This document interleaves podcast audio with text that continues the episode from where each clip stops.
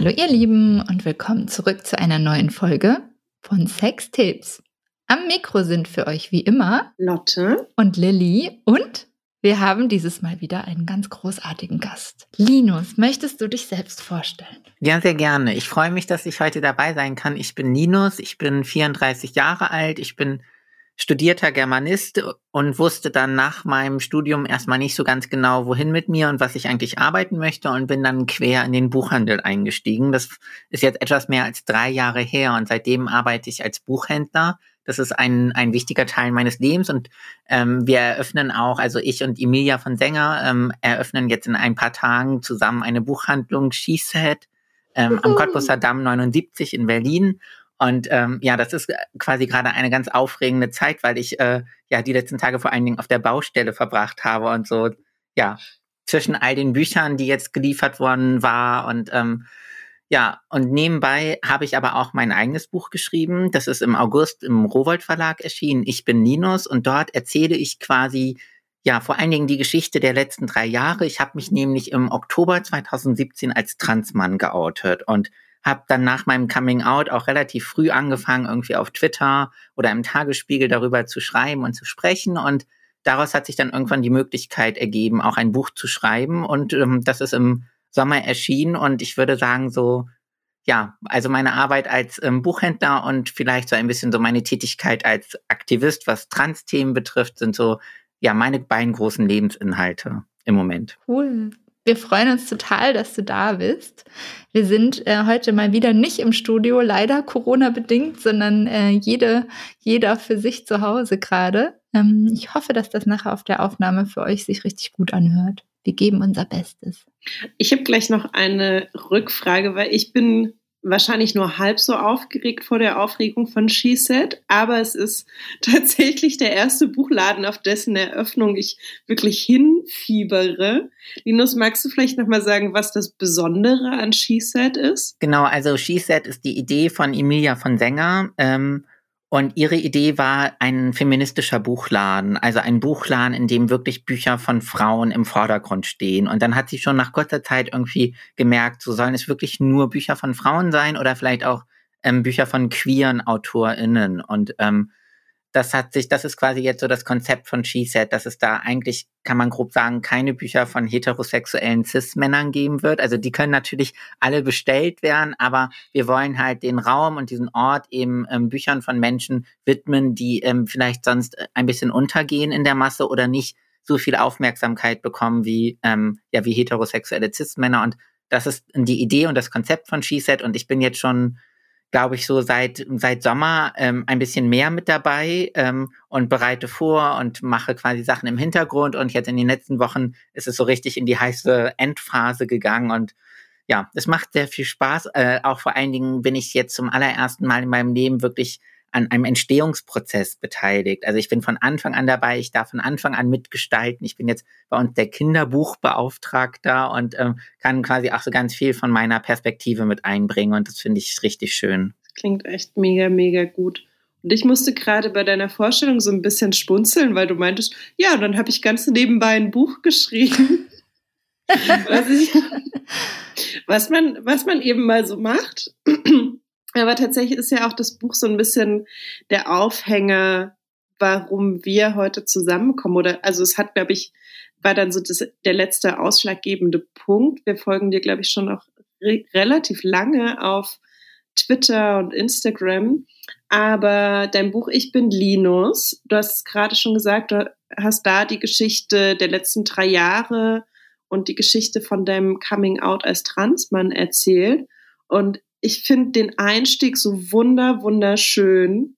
Ähm, und vielleicht für die Menschen, die's, die das Buch nicht gelesen haben, willst du mal kurz erzählen, was im Oktober am Hauptbahnhof in Frankfurt in einem Starbucks passiert ist und warum ein Starbucks-Becher auf dem Buchcover zu sehen ist? Mhm. Ähm, also im Oktober 2017, ich glaube, es war der 4. Oktober 2017, hatte ich mich, ich habe damals in Mülheim gewohnt, das ist so 20 Minuten mit der S-Bahn entfernt von Frankfurt, habe ich äh, mich in die S-Bahn gesetzt zum Hauptbahnhof, bin dort ausgestiegen, bin in den Starbucks gegangen und ähm, man wird ja manchmal gefragt im Starbucks nach dem Namen, also zumindest wenn man sich einen To-Go Getränk bestellt, wobei ich jetzt schon ganz lange nicht mehr nach meinem Namen gefragt wurde, wenn ich mal zu Starbucks gehe. Also es ist, hängt, glaube ich, immer auch so ein bisschen damit zusammen, wie voll es ist ähm, und wer quasi bedient. Aber ich wurde dann an diesem Nachmittag nach meinem Namen gefragt und habe einfach so, es kam so spontan über mich, dass ich dann Linus gesagt habe.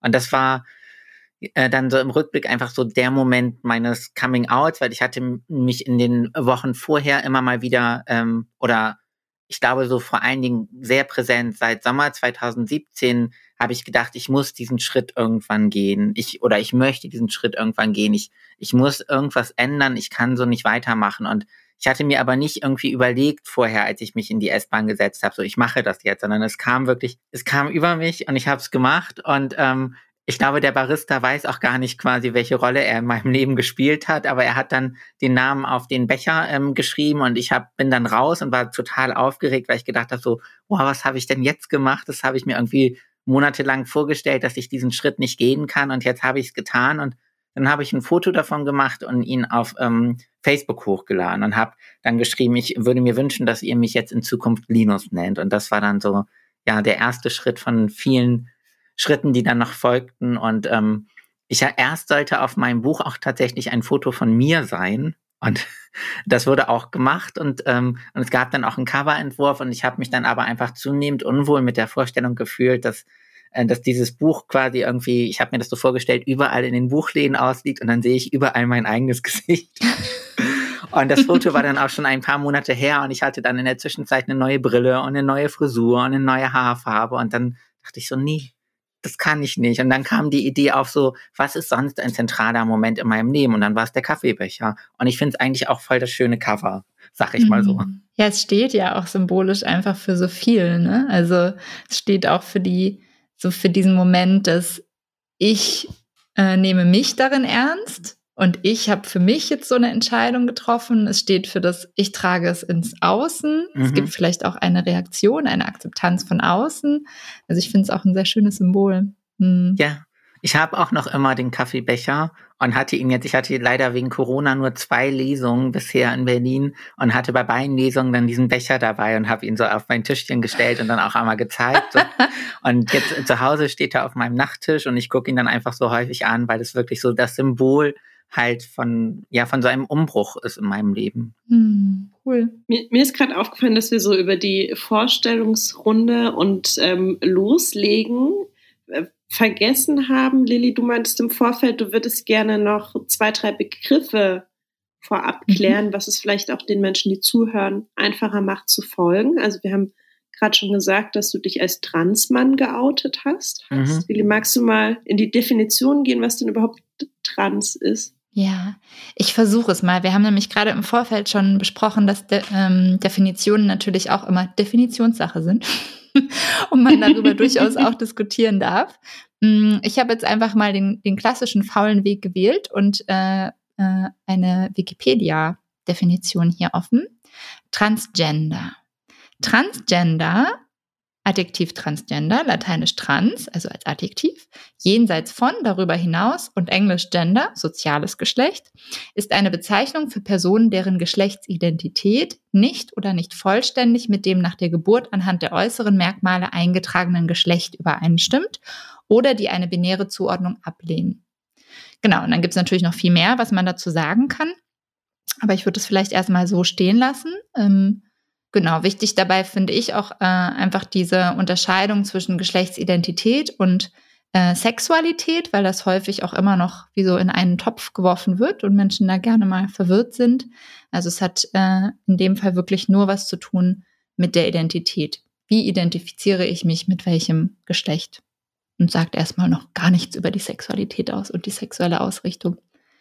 Hm, Du darfst mich sehr gerne ergänzen, wenn du möchtest, Dino. Genau, ich kann, kann es nur äh, unterschreiben. Ich glaube, äh, ich sage es, wenn ich, ähm, wenn ich jetzt irgendwie nach einer Definition gefragt werde, sage ich häufig irgendwie, dass sich halt bei Transmenschen das ähm, Geschlecht halt von dem bei der Geburt zugewiesenen unterscheidet. Aber ich finde, ähm, jetzt im Vergleich zu vielen Definitionen, die so herumschwören, ist das jetzt eigentlich schon relativ gut formuliert auf der Wikipedia-Seite, würde ich sagen. Also war ich jetzt positiv überrascht. Und diese, ähm, der Hinweis darauf. Ich war auch ein bisschen überrascht, muss ich ehrlich sagen. Also ja, ich habe also jetzt auch nur den ersten Satz vorgelesen. Wer weiß, was da noch alles drin steht. Ja. Ja. Ja, und den Hinweis darauf, dass es sich von der Sexualität unterscheidet, finde ich auch ganz wichtig, weil ich glaube, dass ähm, das ist etwas, was, was vielen Leuten irgendwie schwer äh, zu verstehen fällt, auch was, glaube ich, mit diesem Wort transsexuell zu tun hat, was von manchen immer noch benutzt wird, dass, dass Leute dann denken, das hat etwas mit der Sexualität zu tun und nicht mit der Identität. Genau, das ist auch, also theoretisch könnten wir jetzt auch zu den ähm, so zu den wichtigsten Begriffen auch gleich wie so eine Liste aufmachen an Worten, die man so nicht benutzen sollte. Das würde ich jetzt, also ich würde das jetzt einfach gar nicht machen, aber mhm. ähm, es macht total Sinn, sich da einfach so ein bisschen äh, rein zu ähm, denken und gerne mal so ein bisschen reinzulesen, weil es genau wie äh, ihr jetzt auch gerade so überrascht wart, es gibt einfach auch total viel Veränderungen die ganze Zeit. Also es gibt viele Dinge, ähm, die sich über die Zeit verändern. Also ich weiß, dass als ich aufgewachsen bin, zum Beispiel transsexuell einfach das Wort war, das es gab. Es gab einfach damals noch kein wirklich anderes. Ich glaube, dass es quasi ganz normal ist, dass sich im Laufe der Zeit halt Begrifflichkeiten ändern. Also vor 20 oder vor 10 Jahren war transsexuell noch der Begriff, den man benutzt hat. Und ich glaube, damals gab es auch noch kein Bewusstsein dafür, dass zum Beispiel irgendwie Begriffe wie Geschlechtsumwandlung ähm, nicht so nicht so gut sind oder nicht so äh, benutzt werden sollten. Und ähm, ich glaube, das ist auch das, was das vielleicht manchen Menschen so schwer macht, dass, dass manche das Gefühl haben, sie kommen gar nicht mehr hinterher bei der Frage, so welchen Begriff nutzt man jetzt eigentlich und was darf man sagen quasi. Und äh, auch bei transsexuell, es gibt ja auch Menschen, die sich selber als transsexuell bezeichnen. Aber das ist auch so dieses Thema, ähm, wie bezeichnen sich Menschen und wie, wie sollte man andere Menschen bezeichnen? Also dieses Selbst- und Fremdbezeichnung. Also nur weil sich manche Menschen als transsexuell bezeichnen, sollten wir nicht quasi eine ganze Gruppe an Transmenschen auch so bezeichnen. Und ähm, da gebe ich aber auch zu, dass es manchmal schwer ist, quasi zu wissen, so was, äh, was soll, was soll ich eigentlich sagen? Ja, ich finde auch, also ich finde es total spannend, das so zu verfolgen, weil wir sprechen ja auch viel über Sprache bei uns im Podcast. Das ist ja ein Thema, das immer wieder auch kommt und das uns total interessiert, gerade auch Sprache und Sprachlosigkeit, also fehlende Sprache teilweise rund um Sexualität. Äh, und ich finde das äh, total faszinierend zu beobachten, wie schnell das manchmal ähm, passiert, dass über ein oder zwei Jahre hinweg auf einmal Begriffe so total etabliert sind in einem, in einer gewissen, innerhalb einer gewissen Blase zumindest. Und ähm, wie sehr es da auch oft so ein Empowerment gibt, sich bestimmte Worte auch so wirklich anzueignen und zu sagen, ja genau, das trifft's jetzt und das ist treffender als ein Begriff, den es davor vielleicht gab und sich dann davon auch abzugrenzen. Ich finde, das ist nicht nur ganz normal, sondern das ist auch so ein ähm, Prozess, der mir auch immer so ein bisschen zeigt, dass da gerade ähm, ja auch so ein bisschen äh, ja so ein Empowerment auch passiert. Also dass Menschen eben auch klarer benennen können, ne, weil Sprache steht auch immer ein bisschen für Macht, auch klarer benennen können, so ist es jetzt in Abgrenzung zu was anderem für mich. Und da auch wirklich so Worte zu finden. Ich glaube, so ein bisschen ist ja auch die Geschichte von dem Begriff queer. Das war ja auch, queer war ja früher auch eher, glaube ich, eher so in Richtung Schimpfwort und ähm, wurde dann ja in so einem Empowerment-Move, sich, hat sich die Community den Begriff dann selber angeeignet. Genau, apropos, dann lese ich doch da auch gleich nochmal die Definition. das hatten wir, glaube ich, in den letzten beiden Folgen auch schon, aber weil du es jetzt vorhin auch schon genannt hast, also queere AutorInnen. Äh, queer ist ein Fremdwort aus der englischen Sprache und bezeichnet als Adjektiv, auch wieder ein Adjektiv, Dinge, Handlungen oder Personen, die durch oder als Ausdruck einer sexuellen oder geschlechtlichen Identität von der gesellschaftlichen Cis-Heteronormativität abweichen. Und da müssen wir natürlich noch erklären, das hattest du vorhin auch schon genannt, was ist denn Cis? Also Cis ist sozusagen wie so das Gegenstück zu äh, Trans, was wir jetzt vorhin hatten. Also lese ich auch hier nochmal vor, Cisgender, ein oder eine Cisgender, also als Subjektiv sozusagen oder auch als Adjektiv, kurz Cis, hm, von Lateinisch Cis, diesseits und Englisch Gender, soziales Geschlecht, haben wir vorhin schon gehört ähm, ist eine Person, deren Geschlechtsidentität übereinstimmt mit dem Geschlecht, das ihr bei der Geburt zugewiesen wurde. Also andersrum, wie wir es gerade hatten äh, bei Transgender. Also ich bin Lilly, mir wurde bei der Geburt äh, das Geschlecht ähm, Frau und weiblich zugewiesen und das ist auch das Geschlecht, das ich bin. Das heißt, ich bin cis. Genau, und ich glaube, was bei dem Wort, oder was mir bei dem Wort cis immer wichtig ist, ist ähm, zu sagen, dass es halt kein Schimpfwort ist. Ich glaube, dass Menschen, die quasi normal sind und nicht irgendwie bezeichnet oder benannt werden, häufig irgendwie sich erschrecken, wenn sie dann, ähm, also ich glaube, viele CIS-Menschen wissen gar nicht, dass sie CIS-Menschen sind und und denken dann irgendwie CIS ist sowas wie alter weißer Mann oder so, also quasi so eine beschimpfende Kategorisierung. Und da sage ich mal, nein, nein, es ist einfach nur eine Beschreibung. Aber tatsächlich war das bei mir auch ein Lernprozess. Also ähm, dass ich, also ich habe es, glaube ich, nie als Schimpfwort äh, wahrgenommen, aber ich dachte immer so, also auch in so einer Diskussion, ob man bei Twitter oder in E-Mail-Signaturen ähm, Pronomen einsetzt, dachte ich immer so, hä, aber das, warum denn ist doch klar und warum brauche ich denn jetzt noch ein extra Wort ähm, für meine Geschlechtsidentität? Das ist ja normal, in ganz, ganz großen Anführungsstrichen, die ich hier in die Kamera mache, die alle, die zuhören, nicht sehen. Aber also so meine Verwunderung oder mein blinder Fleck, das ist tatsächlich das, was nicht verwunderlich ist, weil ich natürlich nie mich damit auseinandergesetzt haben musste, ähm, dass ich vielleicht mit einem falschen Pronomen angesprochen werde, dass meine Geschlechtsidentität nicht richtig gelesen wird ähm, und ich keine Begriffe dafür brauchte erstmal so. Ich bin ja sehr, sehr bequem durch die Welt gegangen und musste, es gab nie einen Reibungspunkt, wo ich mich irgendwie damit auseinandersetzen musste. Und es war für mich so ein Lernprozess zu verstehen, warum es denn wichtig ist, auch einen Gegenbegriff zu, zu trans zu etablieren, damit halt nicht nur das, was von der Gesellschaft als abweichend wahrgenommen wird, benannt wird, sondern eben zwei gleichberechtigte Begriffe in der, in der, im Sprachgebrauch verwendet werden.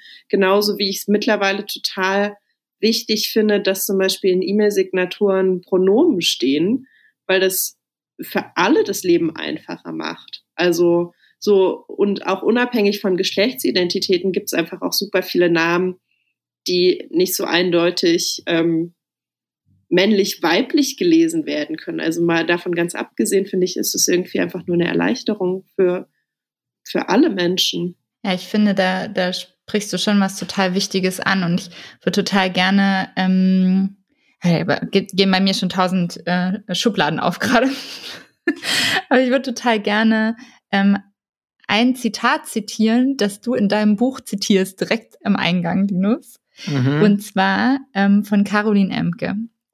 Ich lese das mal vor, weil ich finde, das passt sehr gut dazu. Es ist bequem, über Geschlecht als Kategorie herzuziehen und anderen vorzuwerfen, sie machten daraus eine Ideologie, wenn das eigene Geschlecht nicht in Zweifel gezogen oder benachteiligt wird. Es ist einfach, Sexualität für etwas Intimes und Privates zu halten und irritiert zu reagieren, dass andere darüber sprechen, wenn der eigenen Sexualität zugestanden wird, etwas ganz Normales und Persönliches zu sein ich finde das ein, ein, ein ganz wunderbares Zitat und ich finde, das passt auch sehr gut ja auch zu vielem, was wir tun. Also auch bei uns gibt es ja immer wieder die Frage, so warum sitzen wir vor Mikro und reden über Sex? Ist das nicht eigentlich zu intim? Wie geht das was an? Und es geht natürlich noch viel, viel mehr, wenn es um so ein Thema geht wie äh, Transidentität irgendwie. Also wo es wirklich ja so tausend, weiß ich nicht, tausend Schubladen gibt, die man aufmachen kann und gucken kann, ähm, aus wie vielen verschiedenen Perspektiven kann man das betrachten und wird das auch angefochten von so vielen Seiten, wo es eigentlich überhaupt, also wo wie so vorausgesetzt wird, es gibt eine Rechtfertigung, das anzufechten. Hä, ja, warum denn eigentlich? Ja, ich, also mir hat das Zitat auch so gut gefallen, weil, ähm, weil ich glaube, vielen gar nicht klar ist, quasi wie normal zum Beispiel Heteronormativität oder Cis-Normativität eigentlich ist.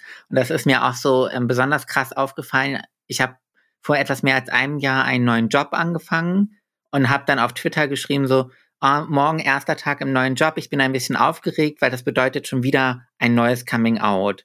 Und dann haben alle oder viele dann so darunter geschrieben so, hä, warum outest du dich denn? Sowas gehört doch ins Schlafzimmer. Muss man das denn seinen Kollegen sofort auf die Nase binden? Und da ist mir wieder mal so klar geworden, dass viele irgendwie ich meine, die meisten Menschen, die zur Arbeit gehen, erzählen irgendwie von ihren Kindern oder haben ein Foto von ihrer Frau auf dem Schreibtisch stehen. Aber wenn ich sage, ich möchte, wenn ich irgendwo arbeiten, arbeite, gerne sagen, ich bin trans, dann trage ich quasi irgendwas aus meinem Schlafzimmer an meinen Arbeitsplatz und das gehört sich nicht. Und da ist mir halt irgendwie nochmal so besonders be bewusst geworden, dass manche Menschen ja, das, das für die ist das einfach Normalität, ihr Leben und alles, was davon abweicht, ist dann irgendwie, ja, befremdlich. Ja, ich, äh, ich äh, Entschuldigung, ich hatte gerade was, was so voll präsent war und dann war es wieder weg. Ich habe tatsächlich eine Frage, die für mich sehr präsent ist.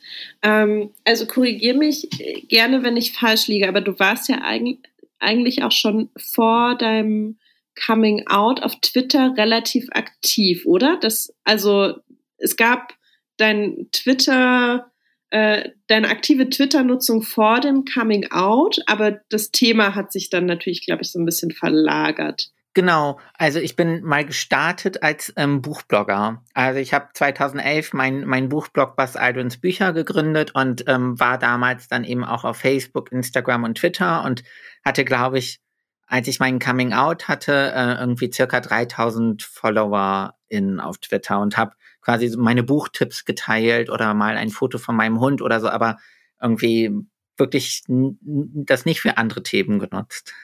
Ja, yes, also so anschließend an das Caroline Emke-Zitat wäre meine Frage, was deine Motivation war oder was dich auch angetrieben hat. Das ist vielleicht eine sehr suggestive Frage, nachdem wir das Zitat gehört haben, aber ähm, das tatsächlich sich so öffentlich ähm, politisch, politische Arbeit auch zu machen zu queeren Themen. Also äh, vielleicht ist so ein Knoten in meinem Kopf, weil so, es ist ja irgendwie das eine, in einem direkt Nahumfeld das zu verhandeln, was sich mir total erschließt. Und natürlich erschließt sich mir auch, warum du das in der Öffentlichkeit machst, weil das, glaube ich, eine ähnliche Motivation ist, ähm, die wir verfolgen irgendwie, nämlich dass irgendwie bestimmte Sexualitäten, bestimmte Identitäten einfach zu wenig präsent im öffentlichen Raum sind? Ja, also ich bin da irgendwie, ich sag manchmal, dass ich da einfach so ähm, reingestolpert bin. Also ich war, glaube ich, vor zwei Jahren mal auf der Republika und habe dort einen Aktivisten gehört, der so etwas gesagt hat wie I accidentally became an activist. Und ähm, so war es irgendwie bei mir auch, dass ich irgendwie, ich habe also ich war vorher als Buchblogger aktiv und mir war klar, dass wenn ich weiter über Bücher sprechen möchte, muss ich ja irgendwie bekannt geben, warum ich jetzt anders heiß und angesprochen werden möchte. Von daher musste ich ja mein Coming Out eben nicht nur so im privaten Umfeld machen, sondern schon in so einem etwas öffentlicheren, also auf Twitter oder Instagram. Und dann habe ich auch einfach sehr schnell gemerkt, dass es unglaublich wenig Wissen gibt und unglaublich viele Fragen. Also ich glaube, als ich das dann auf Twitter bekannt gegeben habe, war eine der ersten Nachrichten von einer befreundeten Buchbloggerin ähm, und die schrieb dann, ich dachte, so etwas geht nur umgekehrt. Also, dass Männer Frauen werden. Und jetzt bin ich total erstaunt.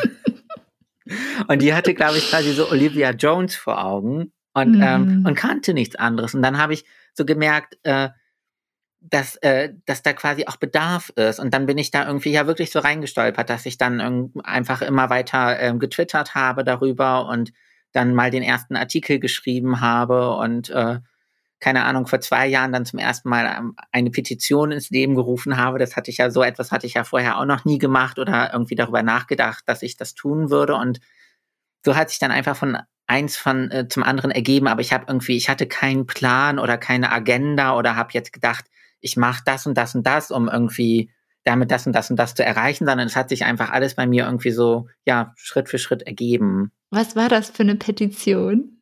Ähm, das war, glaube ich, vor zwei Jahren, da gab es einen, einen neuen Gesetzesentwurf für das Transsexuellengesetz. Damals von Horst Seehofer und dem Bundesinnenministerium. Und ähm, der war, das war ein ganz schrecklicher Entwurf. Also da wurde zum Beispiel festgelegt, dass ähm, die äh, Ehepartnerinnen befragt werden in einem Gerichtsverfahren, wenn der Antragsteller, die Antragstellerin den Namen ändern möchte und so. Und da habe ich dann damals zusammen mit change.org äh, eine Petition gestartet und ich weiß noch, als ich, als sie online gegangen ist, habe ich gedacht, oh, das wird niemand unterschreiben und und dann haben aber doch einige unterschrieben und dann ist dieser Gesetzesentwurf irgendwann so im, im Nirvana verschwunden. Aber ich habe da auch gemerkt, so politische Arbeit ist echt ganz schön anstrengend und kräftezehrend und, und auch irgendwie, also ich habe dann auch danach versucht, so, weil ich, also ich fand das ganz spannend mit der Petition und ich bin auch so in mehreren irgendwie, ja, queeren ähm, Arbeitsgruppen und auch das ist irgendwie so, also wir treffen uns dann einmal im Monat und arbeiten an Themen, aber es ist alles echt so Stückwerk und mega anstrengend und so, aber ähm, ja, also ich versuche irgendwie ähm, auf mehreren Ebenen irgendwie mich einfach einzubringen bei Dingen, wo ich denke, das wird vielleicht nachhaltig irgendetwas verbessern oder verändern, weil ich glaube, das ist irgendwie bei allem, was ich mache, das Ziel, dass ich zum Beispiel hoffe, dass durch das, was ich auf Twitter schreibe, irgendwie sich vielleicht irgendwann die Medienberichterstattung verbessern wird. Ähm, oder dass Journalistinnen besser geschult werden oder irgendwie mehr ein Auge darauf haben, dass das wichtig ist. Und wenn ich da so kleine Erfolge erreiche, bin ich immer glücklich. Hm. Ich weiß gar nicht, ob ja. das so sinnvoll ist, vielleicht aktuelle Bezüge herzustellen. Also die Folge kommt ja, oder äh, andersrum, die Folge ist ein bisschen eher aufgenommen worden, als sie als ihr sie jetzt hört. Aber ich glaube, gestern war es, ne, dass sich Elliot Page geoutet hat. Und ich habe so ein bisschen die Presseberichterstattung gesehen. Also Elliot Page ist der Schauspieler, den viele Menschen aus dem Film Juno kennen. Ähm, und die Berichterstattung war katastrophal an vielen, vielen Stellen. Ja, also in den deutschen Medien war das echt schlecht teilweise und ich habe mich sehr aufgeregt. Also das fing irgendwie, ich glaube, den ersten Artikel, den ich gelesen habe, war vom Redaktionsnetzwerk Deutschland und ähm, die haben halt irgendwie so wirklich keine Ahnung, die volle Punktzahl im Bullshit-Bingo gehabt. Also die haben irgendwie den alten Namen verwendet, die falschen Pronomen, haben dann irgendwie gesagt, die Schauspielerin möchte jetzt ein Mann sein und ähm, also einfach wirklich so alles falsch gemacht, was man falsch machen konnte. Und ich glaube, das Traurige ist einfach, das war äh, eine Originalmeldung von der DPA und wenn ich das richtig verstehe als Laie, wer ähm, schreibt ja die DPA die Originalmeldung und schickt sie dann an die Redaktion. Das heißt, das war dann eben nicht nur im Redaktionsnetzwerk Deutschland, sondern dann auch ganz schnell bei der FAZ, beim Spiegel und ähm, das war irgendwie, also ich fand es auch so ein bisschen desillusionierend, weil ich irgendwie das Gefühl habe, äh, dass wir da auch nicht so richtig weitergekommen sind. Also ich musste dann auch zum Beispiel an irgendwie Chelsea Manning denken, äh, ihr Coming Out ist jetzt ja auch schon, ich glaube, acht Jahre her oder Catelyn Jenner und ähm, ja, so richtig irgendwie besser aufgestellt sind Medien da noch nicht. Und ich war dann gestern Abend wurde ich dann noch auf meinem Sofa quasi für Deutschlandfunk interviewt, äh, wo ich so ein bisschen was dazu sagen sollte, warum irgendwie äh, bei Coming Out zum Beispiel nicht der alte Name der Person erwähnt werden sollte, auch wenn es eine berühmte Person ist, die viele halt unter ihrem alten Namen kennen. Und da war ich dann auch so, da hat dann auch der Interviewer irgendwie es, glaube ich, geschafft, in diesem dreiminütigen Gespräch dreimal den alten Namen zu sagen und, und hat auch nicht so ganz verstanden, warum er das nicht, also warum es nicht gut ist, das zu tun. Und ähm, ich glaube, es ist halt auch wirklich so ein, ähm, ein strukturelles Problem. Also ich glaube, an solchen Stellen wird einfach immer wieder deutlich, dass bei der DPA keine queere Person sitzt oder keine Transperson oder niemand, der irgendwie auf so einen Text guckt und sagt, halt, stopp, Leute, das können wir so nicht bringen. Ich habe eine Rückfrage zu dem, was du gerade erzählt hast. Also, wenn auch der Journalist gestern von Deutschlandfunk das nicht verstanden hat und bei der DPA wahrscheinlich sehr viele Menschen nicht verstehen, ist das ja ein Indikator, dass vielleicht jetzt auch Menschen, die diesen Podcast hören, sich denken, hä, wieso? Was ist denn das Problem? Magst du vielleicht irgendwie in anderthalb Sätzen oder wenn es in anderthalb Sätzen geht, nochmal erklären, warum das problematisch ist? Genau, also in der alte äh, abgelegte Name von Transmenschen, der wird als Dead Name bezeichnet. Dafür gibt es auch keine wirkliche Entsprechung im Deutschen. Es ist also toter Name, klingt irgendwie so radikal, aber ähm, ich glaube, dazu muss man auch sagen, dass viele Transmenschen unter, ein unterschiedliches Verhältnis haben zu ihrem alten Namen. Also es gibt ja auch Menschen, die irgendwie ihren neuen Namen irgendwie angelehnt an ihren alten, ähm, ja, sich einen aussuchen, der quasi angelehnt ist oder äh, die auch kein Problem haben mit ihrem alten Namen. Ähm, aber viele finden das eben sehr problematisch. Äh, und ich, also ich würde zum Beispiel auch nicht wollen, dass mein alter Name in einem Zeitungsartikel erwähnt wird. Und äh, wenn jetzt zum Beispiel ein berühmter Schauspieler ein Coming Out hat, ist es eben nicht so gut, wenn dann in allen Schlagzeilen der alte Name quasi schon in der Überschrift steht, weil da auch immer so dieses Narrativ aufkommt, Person X wird zu Person Y. Also als gäbe es da irgendwie so eine Wandlung. Und ich glaube, in, äh, in den englischen Medien war das besser. Manche haben zum Beispiel auch geschrieben, ähm, Elliot Page, früher unter dem und dem Namen bekannt. Das finde ich schon ein bisschen besser als ähm, Person X möchte jetzt ein Mann sein oder so, sondern dass man einfach sagt, ähm, so heißt er jetzt, früher. Also, wenn man gar nicht darauf verzichten kann, finde ich es so besser. Ähm, Aber ich würde mir wünschen, dass ähm, Redaktionen einfach so ein bisschen um die Ecke denken und irgendwie gucken, wie können wir über Menschen sprechen, ohne ständig das Bedürfnis zu haben, diesen alten Namen zu verwenden. Weil ich auch das, also ich habe dann auch lange gestern darüber nachgedacht, was ist eigentlich so schwierig an dem alten Namen. Und ich glaube, er ist einfach so ein Machtinstrument. Also weil unsere Gesellschaft einfach so ähm, ja einfach nicht so gut mit Trans-Themen umgeht, ist der alte Name einfach etwas, den Leute immer wieder aufbringen können, um Menschen weh zu tun. Also Menschen haben ja ganz viel Macht über mich, weil sie quasi wissen, wie ich früher hieß und glauben, sie können mir damit wehtun, wenn sie diesen Namen sagen. Und das finde ich, ähm, finde ich daran so am schwierigsten. Deshalb würde ich mir wünschen, dass Menschen einfach Rücksicht darauf nehmen und ihn nicht erwähnen. Ich muss auch äh, direkt dazu teilen, dass ich gestern, also für mich ist das ähnlich wie ähm, ganz bewusst das falsche Pronomen zu benutzen oder zumindest aus Versehen, also sich nicht bewusst zu machen, das falsche Pronomen zu benutzen. Ich musste ähm, gerade daran denken, dass ich äh, gestern den Fehler gemacht habe und äh, bei Amazon äh, mir die Bewertungen angeguckt habe für verschiedene Transautoren und Autorinnen und äh, wie häufig das dort, weil du das auch gerade erwähnst mit diesem Machtinstrument, dort wirklich ganz offensichtlich als Machtinstrument und als Seitenhieb ähm, das alte Pronomen benutzt wird. Also ein, äh, ein Transmann-Autor äh, mit sie angesprochen wird. Sie, die Autorin, bla bla bla bla. Äh, oder andersrum eben genauso. Also eine äh, Transfrau-Autorin äh, eben als Mann bezeichnet wird und auch wirklich so Wege gefunden werden, also wo man, woran man das dann auch wirklich so sehen kann, dass irgendwie fünfmal in einem Satz das Wort Mann vorkommt oder wie das ja. Pronomen er, wo man so merkt, ja, das ist einfach so ganz offensichtlich als Seitenhieb gedacht.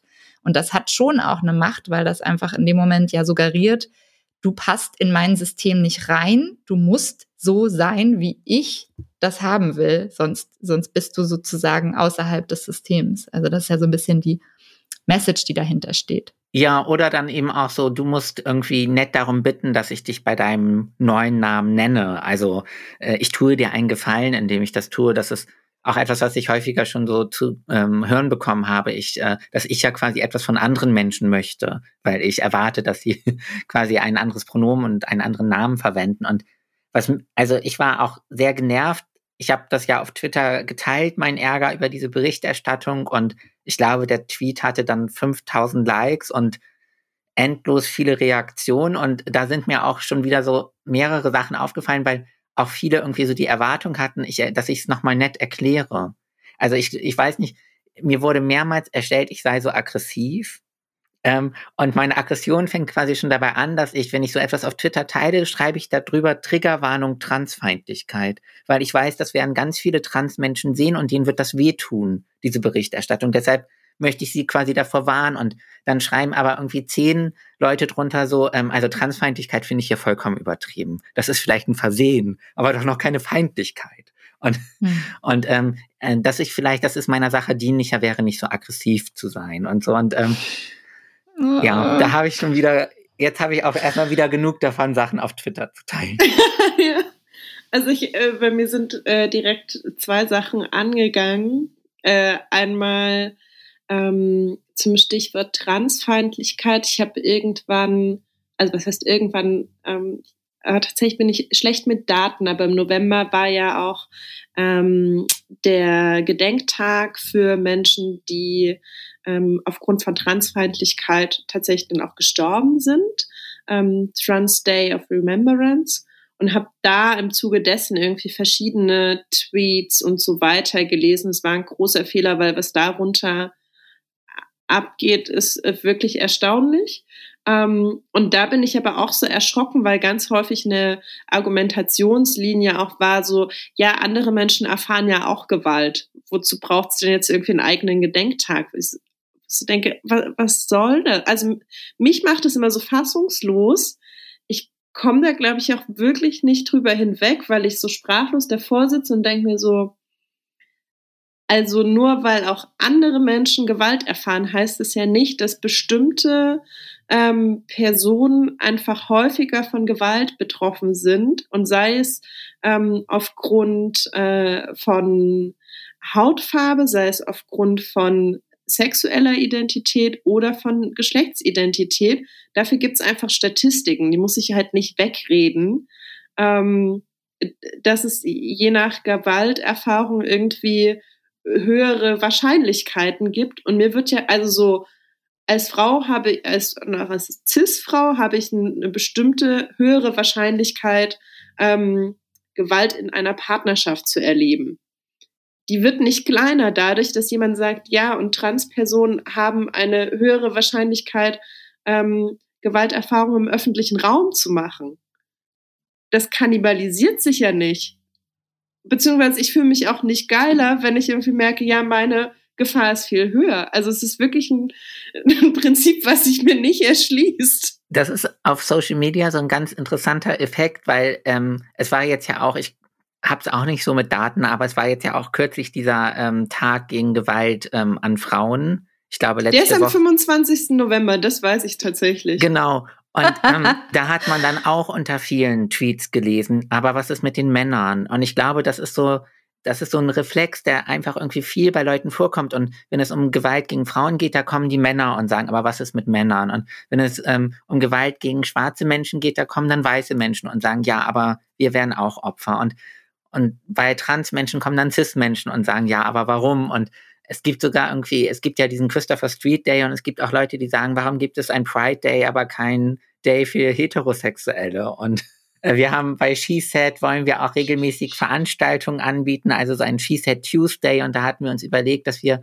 ähm, die Veranstaltung teilweise auch irgendwie zum Beispiel sagen, diese Veranstaltung ist nur für Transmenschen oder diese Veranstaltung ist nur für POCs. Ähm, weil wir auch viele POCs im Team haben. Und äh, da äh, haben wir dann auch schon so gedacht, wer fühlt sich dann ausgeschlossen, ohne dabei vielleicht mitzubedenken, dass zum Beispiel CIS-Menschen oder weiße Menschen eigentlich überall hingehen können. Also die werden ja selten ausgeschlossen und dass man dann einen Raum schaffen möchte für Menschen, die vielleicht nicht überall hingehen können oder sich ausgeschlossen fühlen könnten. Ja, ich glaube, das ist irgendwie, ich weiß nicht, ob das so ein Kampf um Ressourcen ist ich, ich würde gerne kurz einhaken und POC noch erläutern. Wir versuchen ja immer äh, Worte ähm, so gut wie möglich zu definieren. Ich finde auf die Schnelle tatsächlich ähm, nur das neue Medienmacher-Glossar äh, dazu. Mhm, was ja, schreiben die denn? Ja. ja. Ich guck mal. Also POC steht für People of Color, ist eine Selbstbezeichnung von Menschen mit Rassismuserfahrung, die nicht als weiß, deutsch und westlich wahrgenommen werden und sich auch nicht selbst so definieren eigentlich gar keine schlechte Definition.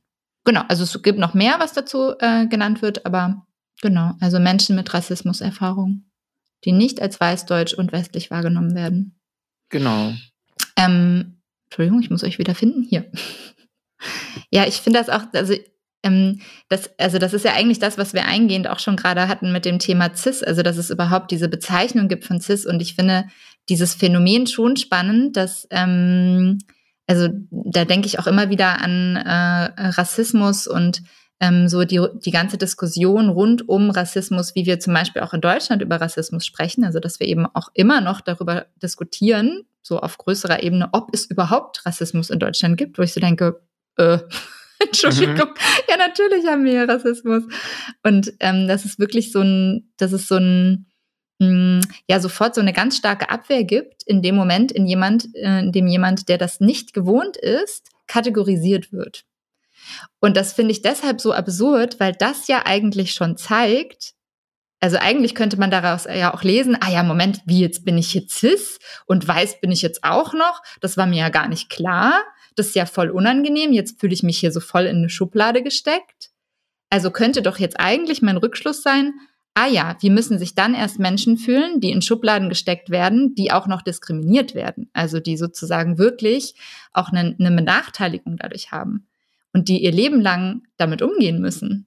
Und anstatt diesen Rückschluss zu haben, den ich zum Beispiel hatte, wo ich so dachte, krass, ja, das ist irgendwie unangenehm. Und das ist ja so eine minimale Sache eigentlich für mich, jetzt cis zu sein oder weiß zu sein.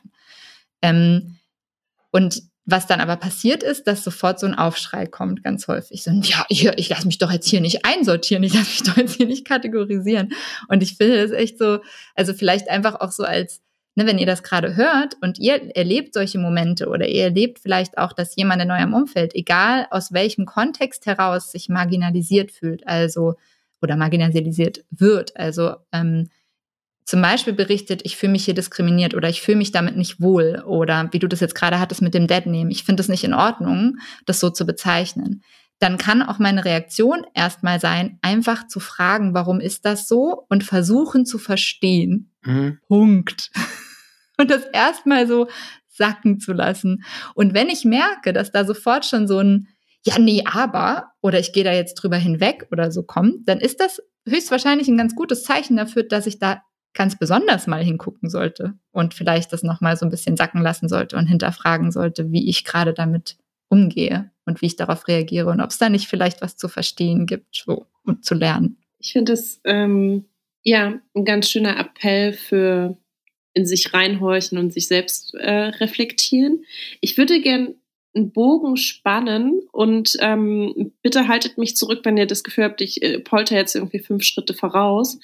Aber wir haben ja auch so ein bisschen den Fokus gehabt oder unser Gedanke war, dass wir ganz gerne über Männlichkeiten mit dir sprechen würden, Linus. Und auch ähm, der Untertitel deines Buches ist ja, wie ich der Mann wurde, der ich schon immer war, was ich super schön immer noch, immer wieder, wenn ich es lese, denke ich so, es ist wirklich einfach gerade was äh, dieses, diesen Prozess von Verstehen, ähm, dass es halt nicht ne, dieses Bild, was es immer sonst gab, so von eine Person wandelt sich von A nach B, sondern ganz klar zu benennen, nein, ich bin das geworden, was ich schon immer war, finde ich so gut auf den Punkt gebracht.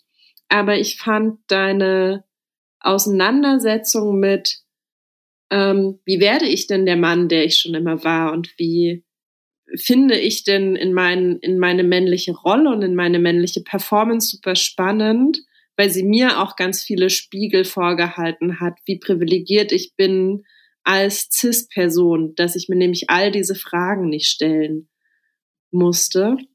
Mm. Und also für mich ist so ein bisschen die Frage, was vielleicht auch so einer der für dich eindrucksvollsten, eindrucksvollsten, in Erinnerung bleibendsten Schritte auf diesem Weg auch war nach deinem Coming Out. Also gibt es da irgendwie sowas, wo du sagst, ah, das ist auf jeden Fall irgendwie, ich weiß nicht, ob Meilenstein, Stolperstein oder was auch immer so. Manchmal bleiben Sachen sehr so hängen.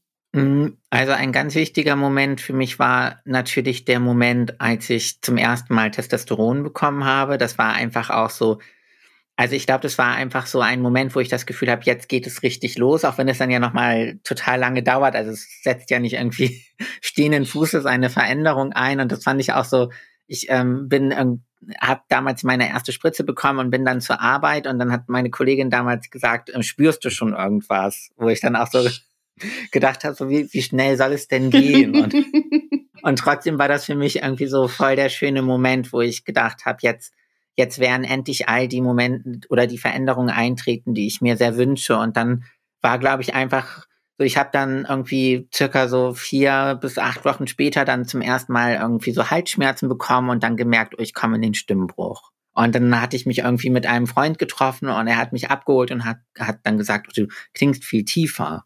Und äh, das war dann, dann habe ich auch gedacht, ja, ähm, es verändert sich was, ich, ich verändere mich, meine Stimme verändert sich. Ähm, das war auch ein ganz wichtiger Moment, ähm, als ich irgendwann mal vor dem Badezimmerspiegel stand und die ersten Härchen im Gesicht gesehen habe. Das war, glaube ich, ähm, es muss so um Weihnachten herum 2018 gewesen sein. Also es hat schon eine Weile gedauert und ein Freund von mir, der auch trans ist, hatte so gedacht, hatte so gesagt, ein, richtiger Bart, das wird fünf Jahre dauern. Und da war ich schon so, voll deprimiert. Und, mhm.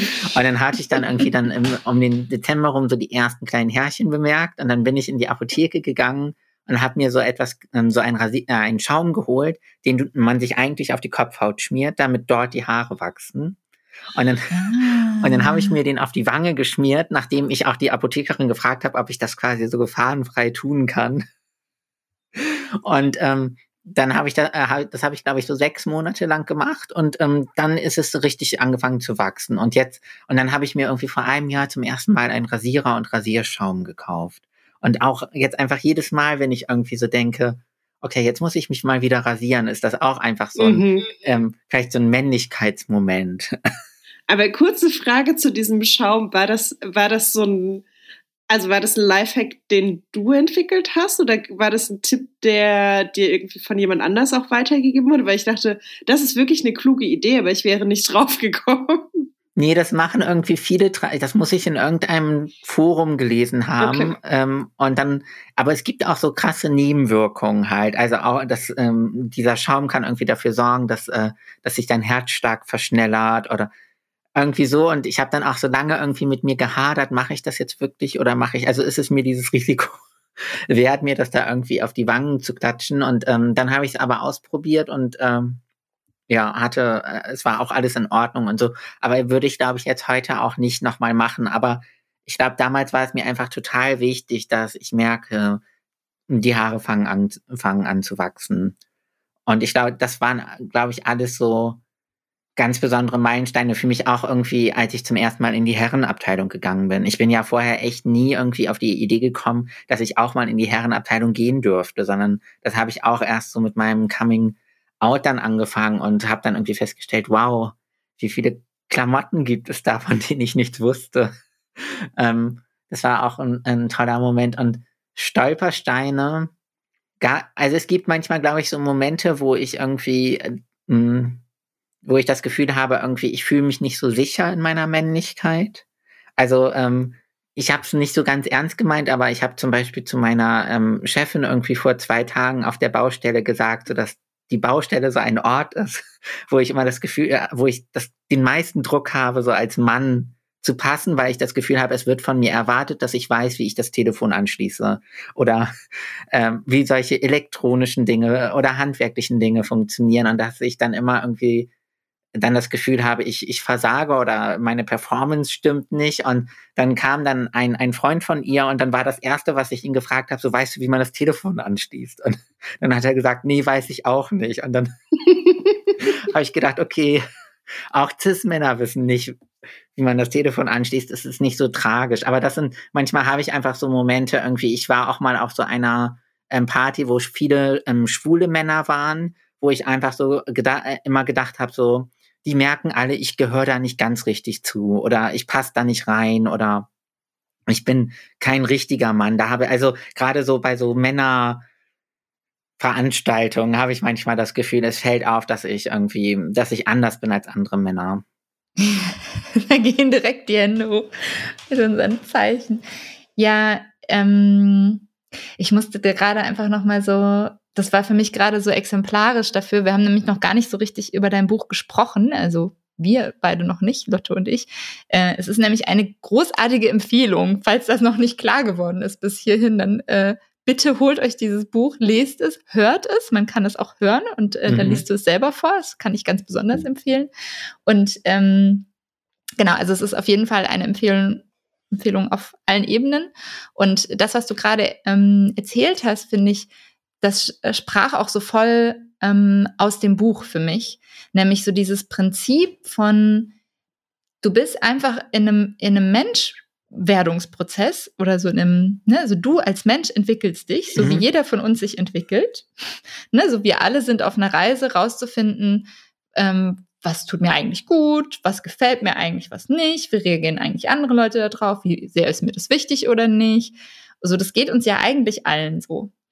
Und ich fand es richtig, richtig schön in deinem Buch, wie du ganz häufig für mich als CIS-Person damit auch wie so eine Brücke geschlagen hast. Also es gab so viele Momente, bei denen ich total ähm, resoniert habe und so voll mitgehen konnte und mitfühlen konnte, weil ich dachte, ja, so ähnliche Momente habe ich auch erlebt, nur einfach in einem ganz anderen Kontext, weil ich eben nicht mir diese Frage stelle, oh Gott, bin ich jetzt weiblich genug, weil ich sozusagen dieser Frage auch von außen ausgesetzt bin, dass andere Menschen mir auch suggerieren, bist du jetzt Frau genug oder nicht, sondern ich kann mir die klein heimlich für mich selber stellen sozusagen und das ist dann wie so meine kleine eigene äh, Kommunikation mit mir.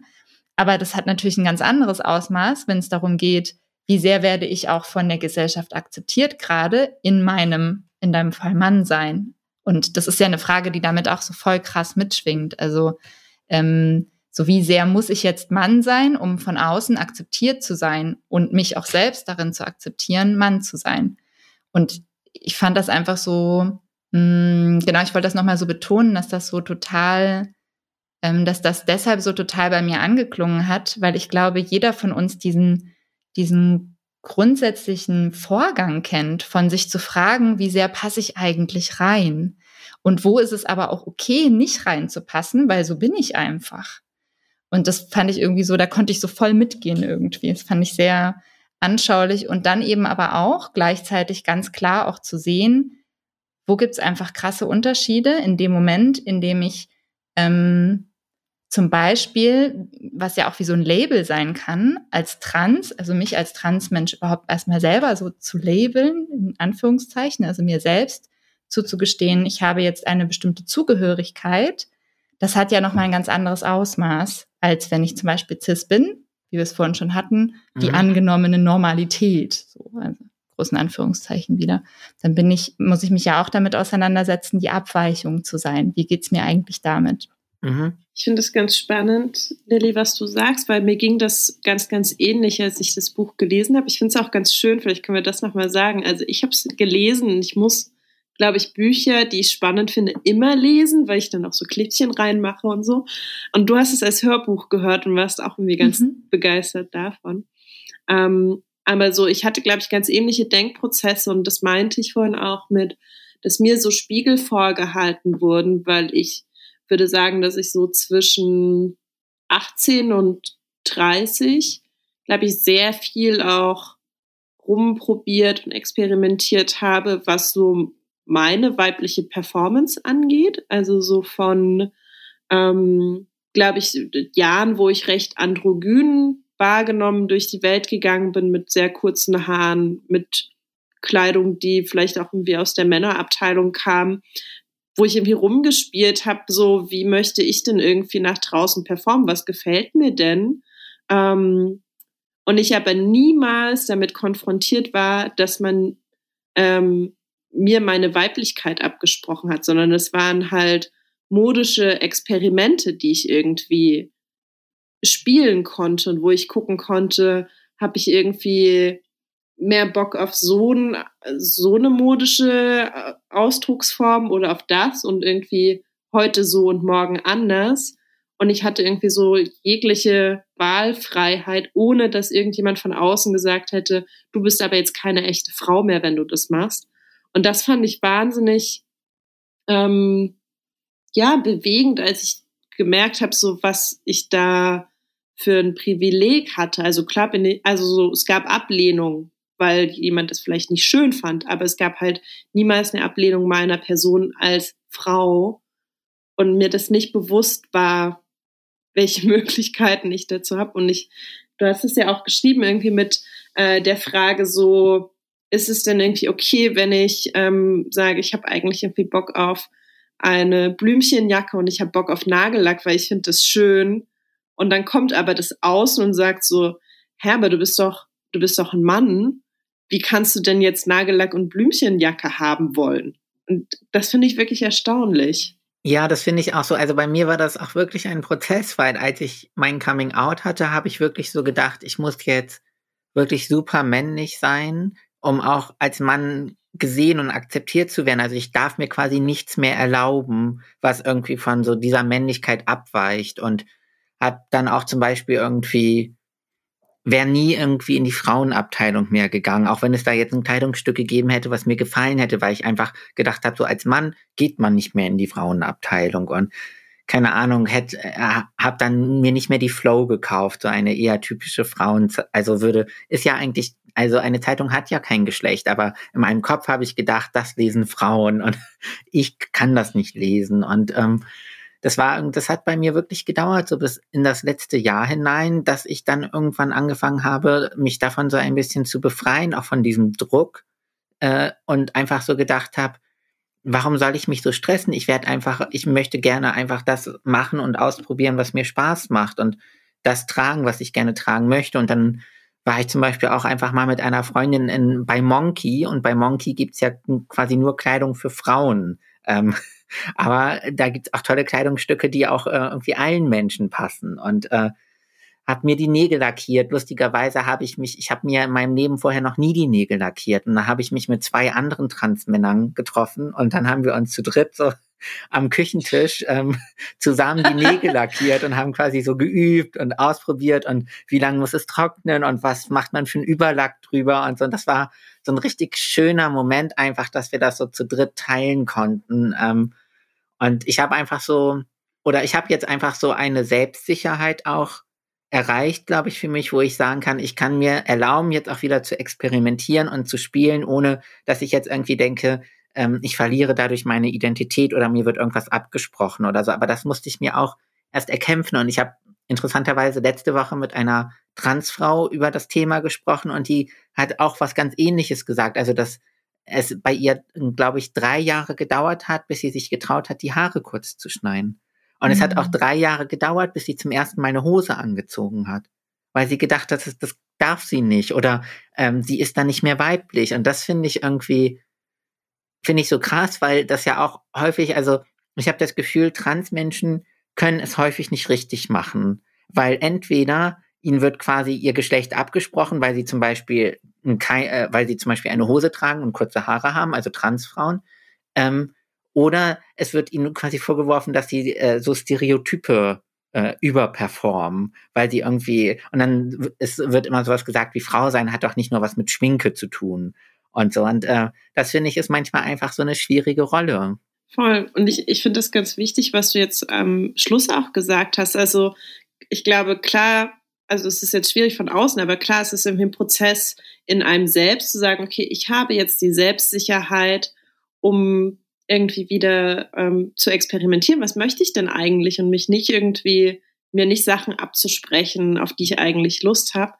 Aber ich finde es schon wichtig auch zu sehen, es gibt halt auch die Außenwelt und es gibt eine Gesellschaft und genau dieses Ding von gefühlt können Transpersonen es nicht richtig machen, weil wenn sie irgendwie zu sehr weiblich oder männlich performen als Transfrau oder Mann, wird gesagt, ja, es ist jetzt aber ein bisschen viel und Frau sein hat ja nichts nur mit Schminke zu tun. Und wenn sie es zu wenig machen, dann heißt so, ja, aber ist es kein ernst gemeinter Wunsch mhm. oder was auch immer dann die Frage ist. Und was ich auch spannend finde, auch so ein bisschen in der Medienschau der letzten Wochen, dazu hattest du ja auch getwittert, dass Harry Styles jetzt, war das die Vogue? Auf ja, dem genau. Cover war, also Harry Styles ist ein Popmusiker und er war in den letzten Wochen auf der Vogue abgebildet in einem Kleid und alle haben es abgefeiert.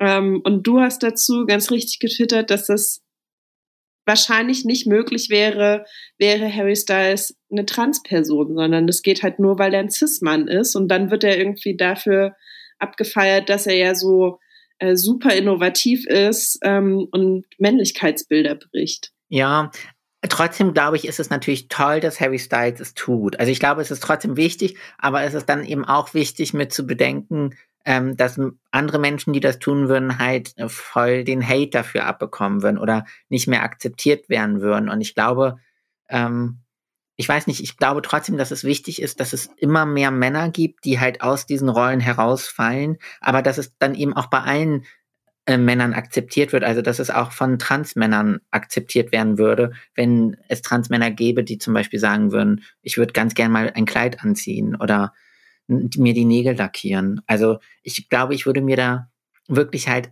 auch einfach eine größere Offenheit für alle von uns wünschen, weil ich glaube, wir alle könnten davon profitieren, wenn wir Dinge nicht immer mit einem Geschlecht belegen würden oder Verhaltensweisen. Da ich äh, bin da, glaube ich, irgendwie kürzlich drüber gestolpert, dass es ja, ähm, es gibt ja bei Männern jetzt diese Tendenz, dass sie sich so einen Zopf machen ähm, und das nennt man dann Man-Bun. Und ich finde es einfach total absurd, dass man es nicht einfach Zopf nennt, sondern dass man irgendwie noch das Wort Mann davor setzen muss, damit es irgendwie nicht zu weiblich ist. Und äh, als ich dann dazu recherchiert habe, habe ich gefunden, dass es auch, dass es auch Menschen gibt, die tatsächlich statt Sangria Mangria sagen, weil viele Frauen halt so ein eisgekühltes Getränk trinken und damit Männer es auch trinken können, nennt man es dann Mangria. Und ich würde mir einfach wünschen, dass halt quasi Männer und Frauen Cis-Männer, Trans-Männer, Cis-Frauen, Trans-Frauen quasi einfach all das tun können und tragen können und machen können, was sie wollen. Hm.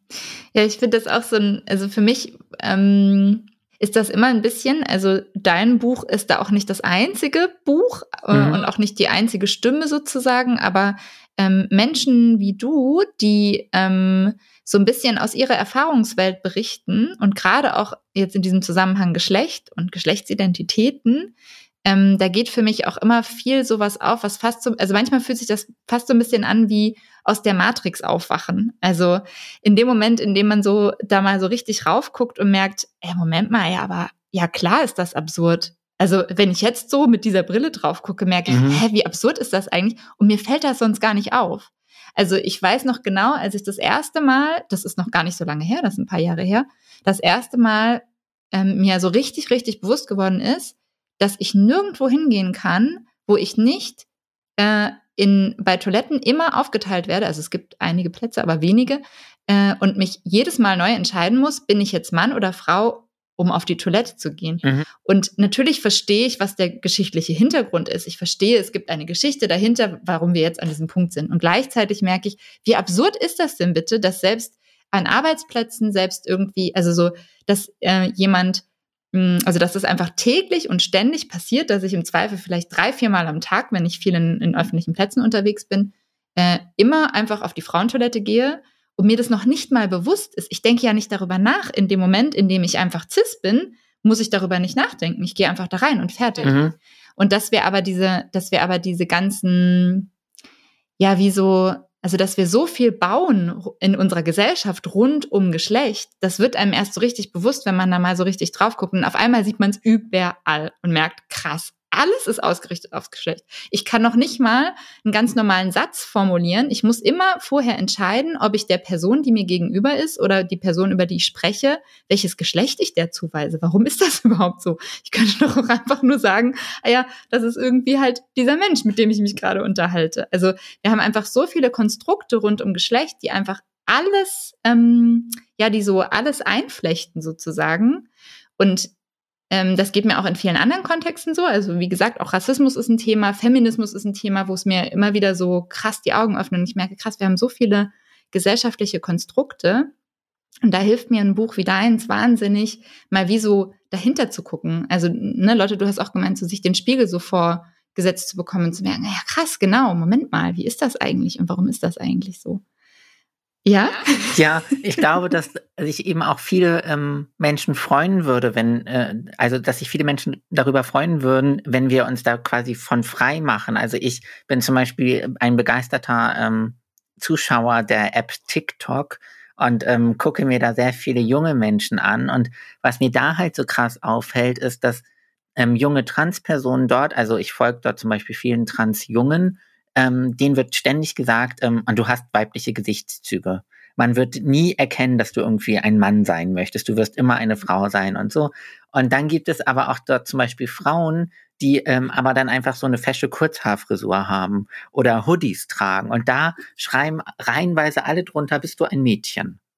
Und äh, da fällt mir das so krass auf, dass irgendwie, dass es einfach so diese krass festgelegten Vorstellungen in vielen Köpfen gibt, wie wie irgendwie Geschlechter aussehen müssen und ähm, und dass Menschen einfach irritiert davon sind, wenn wenn wenn es davon Abweichungen gibt. Und ich finde es schön, wenn also mir fällt jetzt ab und an auf, dass es dass es da so Weiterentwicklungen gibt. Also zum Beispiel ähm, die äh, Ivy Park Kollektion von Beyoncé ist genderneutral. Das heißt, es gibt eine Kollektion für alle. Es gibt keine Frauen- und Herrenabteilung mehr, sondern ähm, man scrollt da durch und kann, dann steht dort halt einfach ähm, mit, den, mit der Körpergröße muss man ein M nehmen und mit der Körpergröße eher ein L und so. Das finde ich zum Beispiel super cool. Und das ist mir jetzt, glaube ich, schon irgendwie jetzt in den letzten Wochen bei drei unterschiedlichen äh, Kleidungssachen aufgefallen, dass es da jetzt plötzlich genderneutrale Sachen gibt. Das finde ich ähm, auf jeden Fall einen guten Schritt. Voll. Und das, also es kann ja auch so einfach sein. Also Lilly hat äh, vorhin auch gerade schon das Toilettenbeispiel mhm. gebracht. Also und es hat sich ja zum Glück auch in den letzten Jahren einiges getan, gerade was irgendwie Toiletten angeht. Das ist irgendwie, glaube ich, immer noch ein großes Feld, wo irgendwie viel zu beackern ist. Aber was ist daran so schwer zu sagen, in diesem Raum findest du Toilettenkabinen, die du abschließen kannst und wo du dich hinsetzen kannst. Und hier gibt es Kabinen und ein Pissoir. Also man kann ja einfach anhand der Nutzung klar machen, das gibt's hier, möchtest du da rein oder da rein? Und es muss überhaupt nicht gegendert werden. Und es äh, stellt sich bei Kleidung mir die gleiche Frage. Also wozu brauchen wir überhaupt diese Kategorie? Äh, mhm. Das ist Männerkleidung, das ist Frauenkleidung. Ich kann ja irgendwie vielleicht angeben, dieses Hemd ist eher tailliert geschnitten oder eher weiter geschnitten und dann kann ich mir halt überlegen, worauf habe ich Bock. Also ich habe zum Beispiel, ich trage super gerne Hemden und Blusen ähm, und habe aber nie Bock, dass die so super eng anliegen und tailliert sind.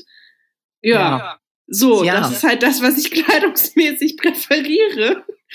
Ja. ähm, keine Ahnung, was das dann irgendwie über mein Geschlecht aussagt. Also es macht ja eigentlich so viel Sinn, das zu kommunizieren, was bringt denn dieses Kleidungsstück mit oder was bringt denn diese Toilette mit und passt das gerade zu meinem Bedürfnis? Ja, also Kleidung nach Körperform verkaufen und nicht nach Geschlecht. Und dann nur ein ganz kurzes Beispiel noch dazu. Ähm, der Bruder von meiner Chefin ähm, baut Fahrräder und hat äh, ihr dann letztens geschrieben, dass er sich überlegt hat, dass er zum ersten Mal einen Unisex-Fahrradrahmen machen möchte und nicht mehr einen Fahrradrahmen für Herren und Damen. Und da dachte ich auch so, Wozu braucht man überhaupt einen Fahrradrahmen für Herren und Damen? Weil was man dabei völlig außer Acht lässt, dass Herren und Damen ja auch sich komplett unterscheiden. Also es gibt Frauen, die irgendwie 1,90 groß sind und es gibt Frauen, die 1,50 groß sind und es gibt Männer, die super klein sind und Männer, die super groß sind. Also es macht ja auch eigentlich de facto gar keinen Sinn, das so aufzuteilen.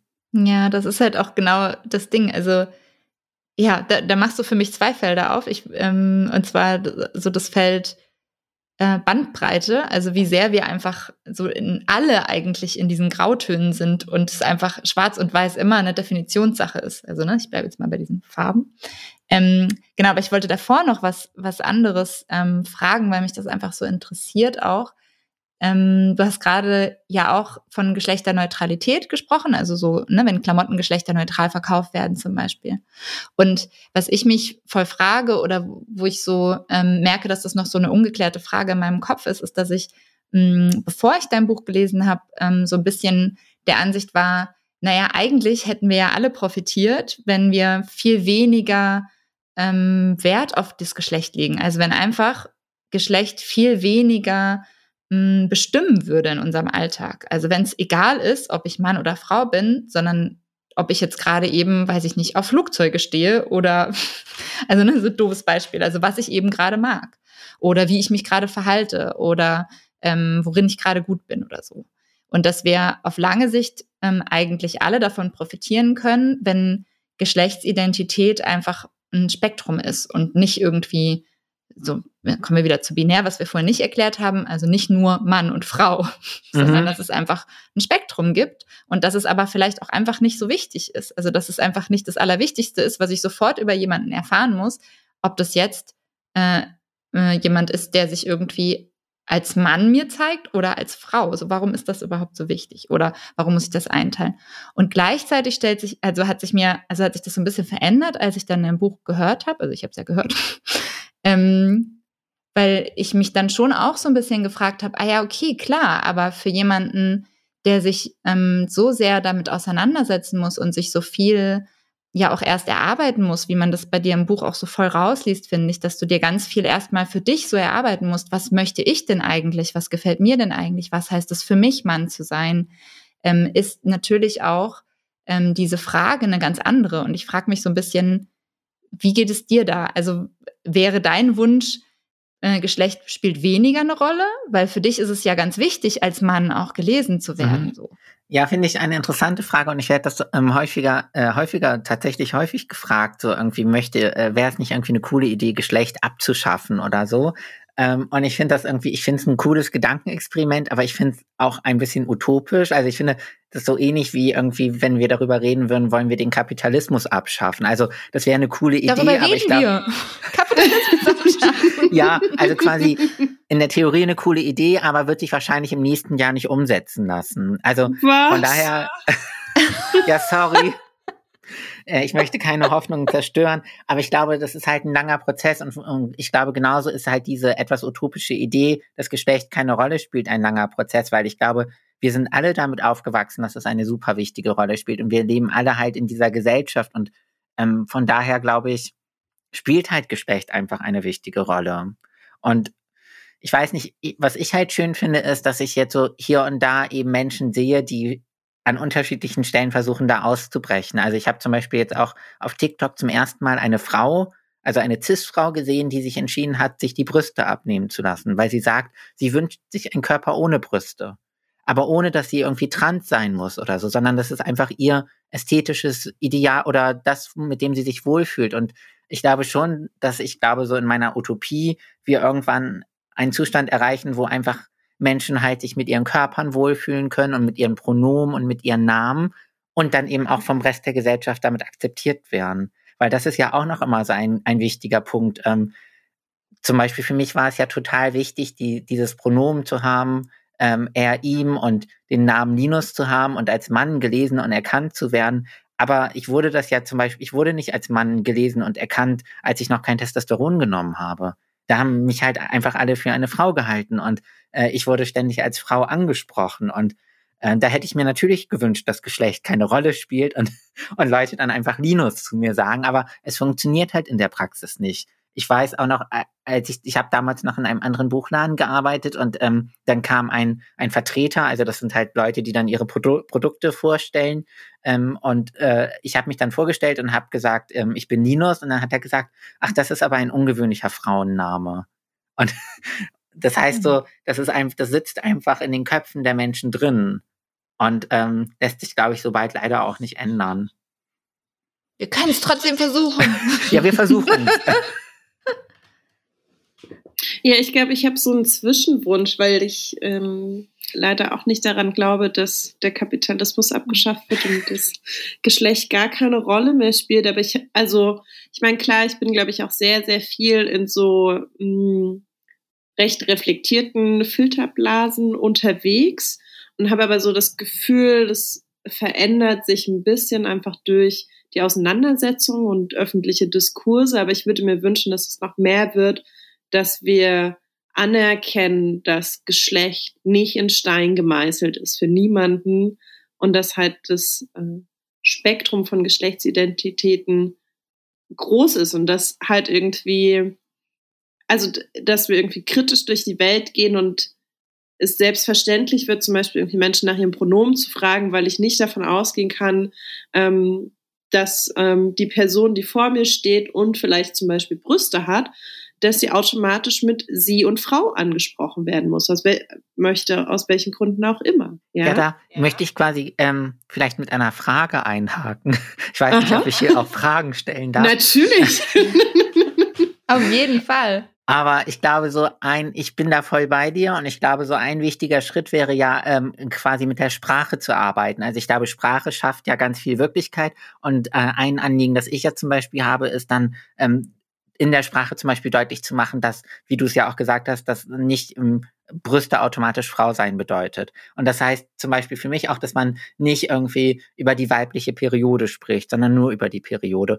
Und ähm, wenn man über Vulven spricht, nicht zu sagen, ähm, hier geht es um die Sexualität der Frau, sondern hier geht es um die Sexualität von Menschen, die Vulven haben. Und da begegnet mir häufig dieses Gegenargument, dass also dass Frauen, dass Cis-Frauen dann tatsächlich das Gefühl haben, ihnen wird quasi ihre Weiblichkeit oder ihre Identität abgesprochen. Und das ist auch nichts, was ich quasi so wegwischen möchte, aber es würde mich halt interessieren, woher das kommt oder was, also ob ihr dazu irgendwas sagen könnt. Also, das ist natürlich schwierig, weil wir ja auch nur zwei Personen sind, die nicht für alle Cis-Frauen sprechen können. Ja. Welche Überraschung. Ähm, also, so, mir, also ich habe nicht das Gefühl, dass mir irgendwas weggenommen wird. Ich glaube, an dem Punkt, also ich stolpere häufig und immer wieder, weil natürlich auch ich irgendwie sozialisiert wurde mit einem in einer transfeindlichen binären Gesellschaft und ich das halt 100 Jahre eingetrichtert bekommen habe, dass Vulva und Periode gleich weiblich ist ähm, und ich das irgendwie durch aktive Denkprozesse versuche, das aus meinem Gehirn zu löschen, diese Verbindung.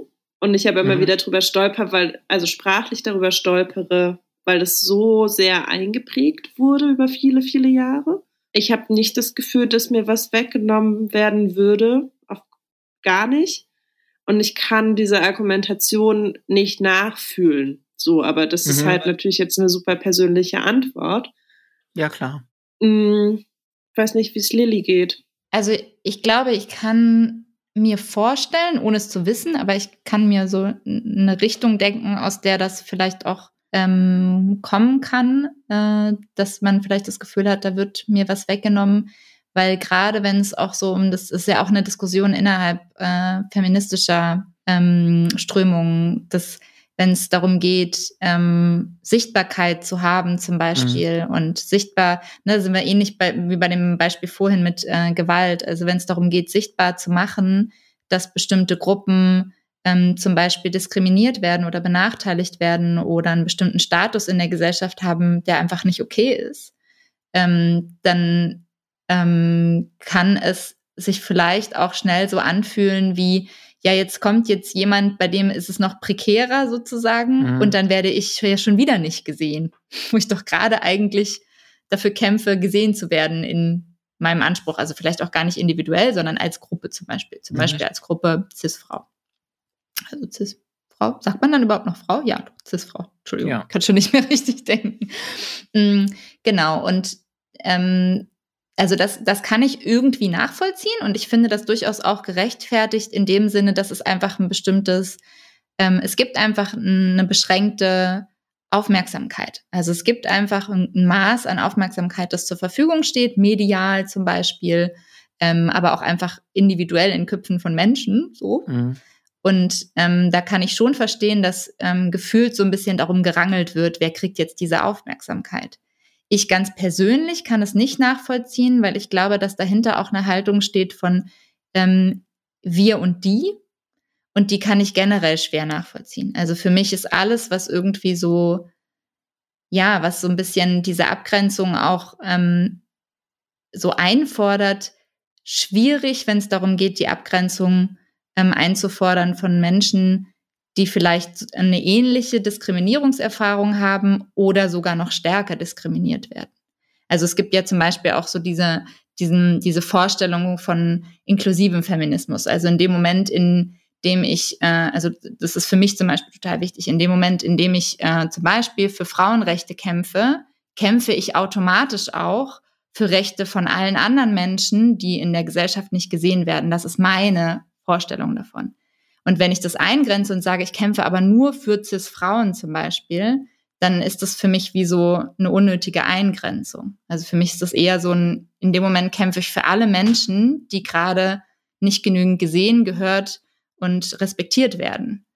Und ähm, da gehört für mich dann jeder Mensch dazu. Und da sehe ich mich als wir, als Ganzes sozusagen, in dem Moment, in dem jemand anders zum Beispiel auch eine Ablehnungserfahrung hat oder eine Diskriminierungserfahrung. Und zum Beispiel, in meinem Fall jetzt, gehören da auch Männer dazu, die vom Patriarchat irgendwie total unterdrückt sind. Das ist ja auch so eine Narrative, die es eben, die so häufig irgendwie aufkommt und diskutiert wird. Das finde ich gut.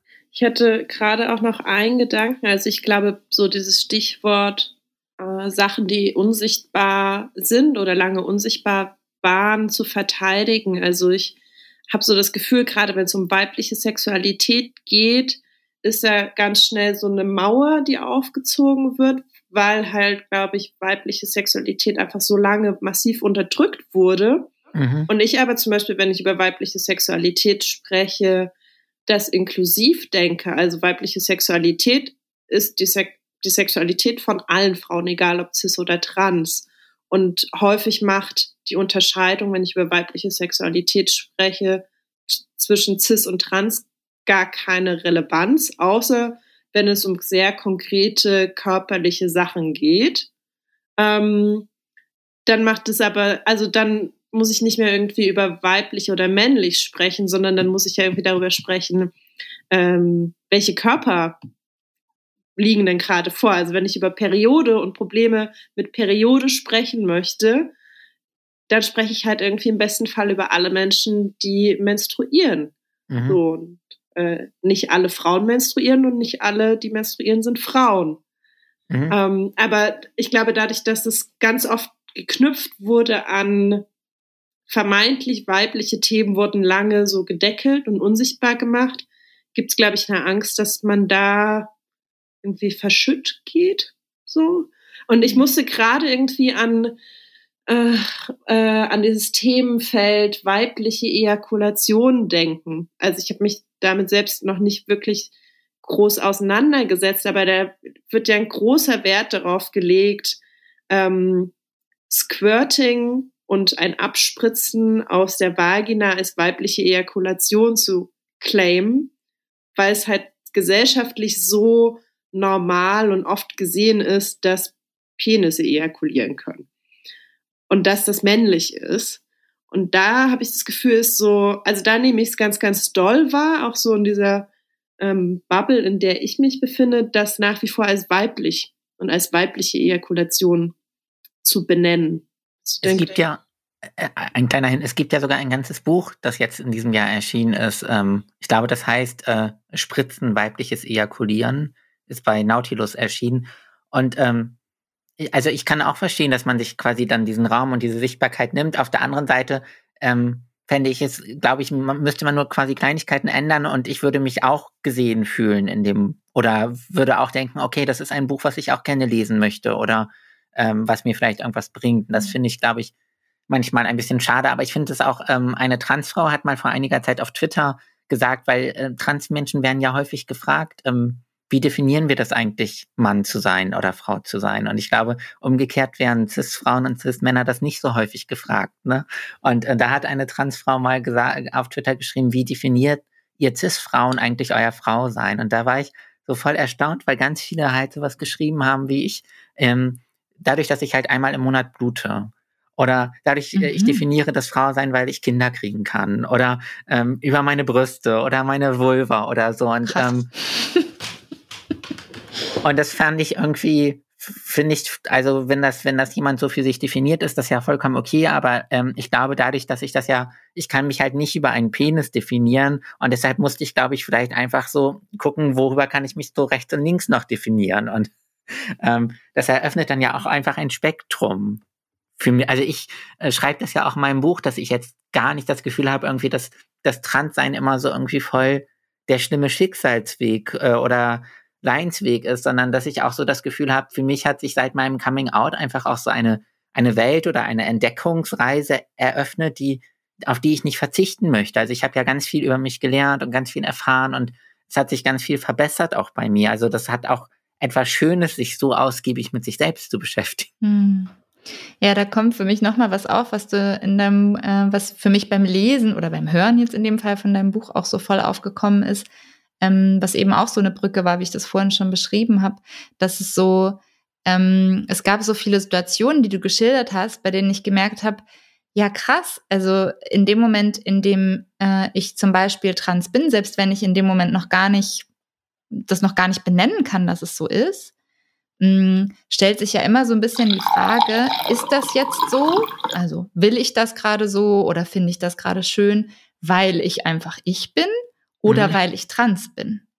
Und ich finde das irgendwie, ähm, also da kam bei mir eben auch so das auf, was du vorhin beschrieben hast, Leute, so dieses äh, Gefühl von krass, wie privilegiert war ich eigentlich, dass ich das nicht so sehr hatte. Und gleichzeitig aber auch, wie häufig geht mir das auch so? Also es gibt so viele Momente, wo ich auch immer wieder hinterfrage. Nur meine Frage ist dann vielleicht nicht, ähm, ist das so, weil ich trans bin, sondern vielleicht, weiß ich nicht, ist das so, weil ich so aufgewachsen bin, wie ich aufgewachsen bin? Oder ist das so, ne? Also es gibt ja so viele mh, mm, Perspektiven, aus denen man sich wie so fragen kann, mm, passe ich rein? Ja. Oder, ne, also bei uns kommt ganz häufig diese Frage auf, ist das normal? Ist das noch normal? Werden wir auch häufig gefragt, so, ne? Also wenn Leute uns irgendwie Nachrichten schicken oder so. Und das ist ja schon so eine Frage, die einfach so aus so einer Tiefe herauskommt, ähm, ja, wo man sich immer wieder damit auseinandersetzen muss, wie sehr passe ich rein und wo kommt es her, dass ich an bestimmten Punkten vielleicht nicht so reinpasse und passe ich da vielleicht wirklich nicht rein oder ist das nur, denke ich das nur, weil die anderen sprechen es vielleicht gerade nicht aus, dass sie genau dieselben Gedanken haben zum Beispiel. Also es gab so viele Momente, wo ich so dachte, ah, ich würde wie so gerne dir sagen, hey, diese Gedanken habe ich auch. Mhm. Ja, da, da gibt es ja auch diesen ähm, Begriff Passing für, den ja auch manche nutzen. Also quasi wie sehr passe ich als das Geschlecht, was ich bin, in einer Situation. Ähm, und was mir irgendwie, glaube ich, letzte Woche so krass aufgefallen ist, ist, dass ich, auch wenn sich da bei mir halt schon total viel verbessert hat und ich sehr viel selbstsicherer geworden bin, dass ich trotzdem irgendwie immer mit dieser Angst ähm, durch, durch die Welt laufe, dass ich quasi irgendwie enttarnt werde oder dass mir meine Identität wieder weggenommen wird und dass das schon irgendwie so etwas Fragiles ist irgendwie. Also, dass ich das manchmal gar nicht so bewusst merke, aber dass ich schon immer irgendwie diese Angst oder diesen Druck habe. Und das ist mir, äh, letzte Woche war ich beim Friseur und ich war irgendwie auch vorher, äh, vier Wochen vorher beim Friseur und da hatte sie, als sie den Kragen in, den Umhang in den Kragen gemacht hat, irgendwie gesagt, äh, sie steckt mal den Zettel wieder rein und dann war das halt der Zettel von meinem BH. Und dann habe ich mir halt sofort in meinem Kopf Sorgen gemacht, weil ich gedacht habe, wie prozessiert sie das, dass ich dort als Linus hinkomme und als er, aber dann einen BH trage und ähm, hatte dann ganz große Angst davor, dann letzte Woche wiederzukommen, weil ich gedacht habe, vielleicht wird sie jetzt sowas sagen wie, ähm, wir können dir keinen Herrenhaarschnitt berechnen, sondern wir müssen dir einen Frauenhaarschnitt berechnen oder sie spricht mich anders an oder ähm, keine Ahnung. Und als sie dann irgendwie, als ich dann da saß und sie gesagt hat, so mein Lieber, wir gehen jetzt mal zum Waschbecken, da habe ich so gedacht, ach, äh, da ist so diese ganze ja, dieser ganze Druck von mir abgefallen, dass ich gedacht habe, ich bin hier in einer Situation, in, ähm, ja, in der mir vielleicht sonst meine Identität abgesprochen werden könnte. Und da ist, da habe ich dann so am Abend irgendwie auf meinem Sofa gesessen und habe gedacht, das war mir gar nicht so klar, dass das irgendwie schon so beständig auf meinen Schultern lastet irgendwie im Alltag, dass ich irgendwie denke, ähm, mache ich irgendwas falsch oder ähm, verhalte ich mich komisch, dann, dann werden Leute sagen, ach, Frau Giese oder so. Hm. Ich finde das ganz schön, beides, was was ihr beide jetzt gesagt habt, Lilly und Linus. Ist auch übrigens lustig, dass wir alle mit ja, ne? anfangen. ähm, wir können die Folge auch die drei L nennen, wie, wie die drei Fragezeichen.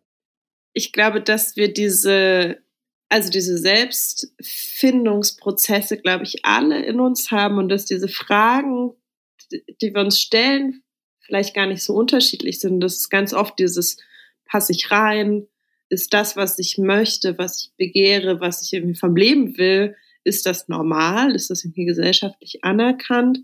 Aber ich finde es schon, also ich finde, es wird viel zu wenig besprochen, wie sichtbar und wie unsichtbar solche Prozesse für unterschiedliche Menschen sind. Also ich habe eine relativ große Wahlfreiheit von dem, was ich draußen in der Welt zeige und was ich sichtbar mache, welche ähm, Gedanken und Findungsprozesse in meinem Kopf losgehen und ich muss halt irgendwie nicht offen in jeder Situation offenlegen, was zum Beispiel, weiß ich nicht, platt, also wir sind bei Sextapes, was meine sexuellen Begehrenswünsche sind. Ich kann das sehr frei entscheiden, wo mache ich auf und zeige das und mache irgendwie eine Verletzungsoffenheit auf. Ich sitze halt nicht beim Friseur und denke so, ah, fuck, mein BH wurde gesehen. Und ich könnte, ja. also, ne? So, das ist ja eine Situation, wo du nur bedingt in der Hand hast, was die Person, die dir gerade die Haare schneidet, von dir sieht und was sie einordnet. So, ja. und ich glaube, dass, also, ich habe das irgendwann, ich glaube, bei Fabian Hart in seinem Podcast äh, Zartbleiben gehört, wo er Tarik Tesfu eingeladen hatte und sie darüber gesprochen haben, dass Diskriminierungserfahrungen aufgrund von Schwulsein und aufgrund von Schwarzsein oftmals sehr häufig sich ähneln, mit dem großen Unterschied, dass sich Schwulsein viel eher verstecken kann als Schwarzsein, weil das lässt sich halt nicht verschweigen. So, das sehen alle Menschen draußen in der Welt.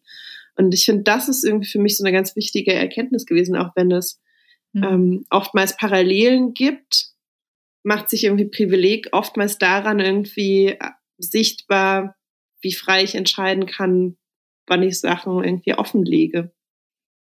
In welchen Kontexten. Ja. Oder auch welche Reaktion ich befürchten muss.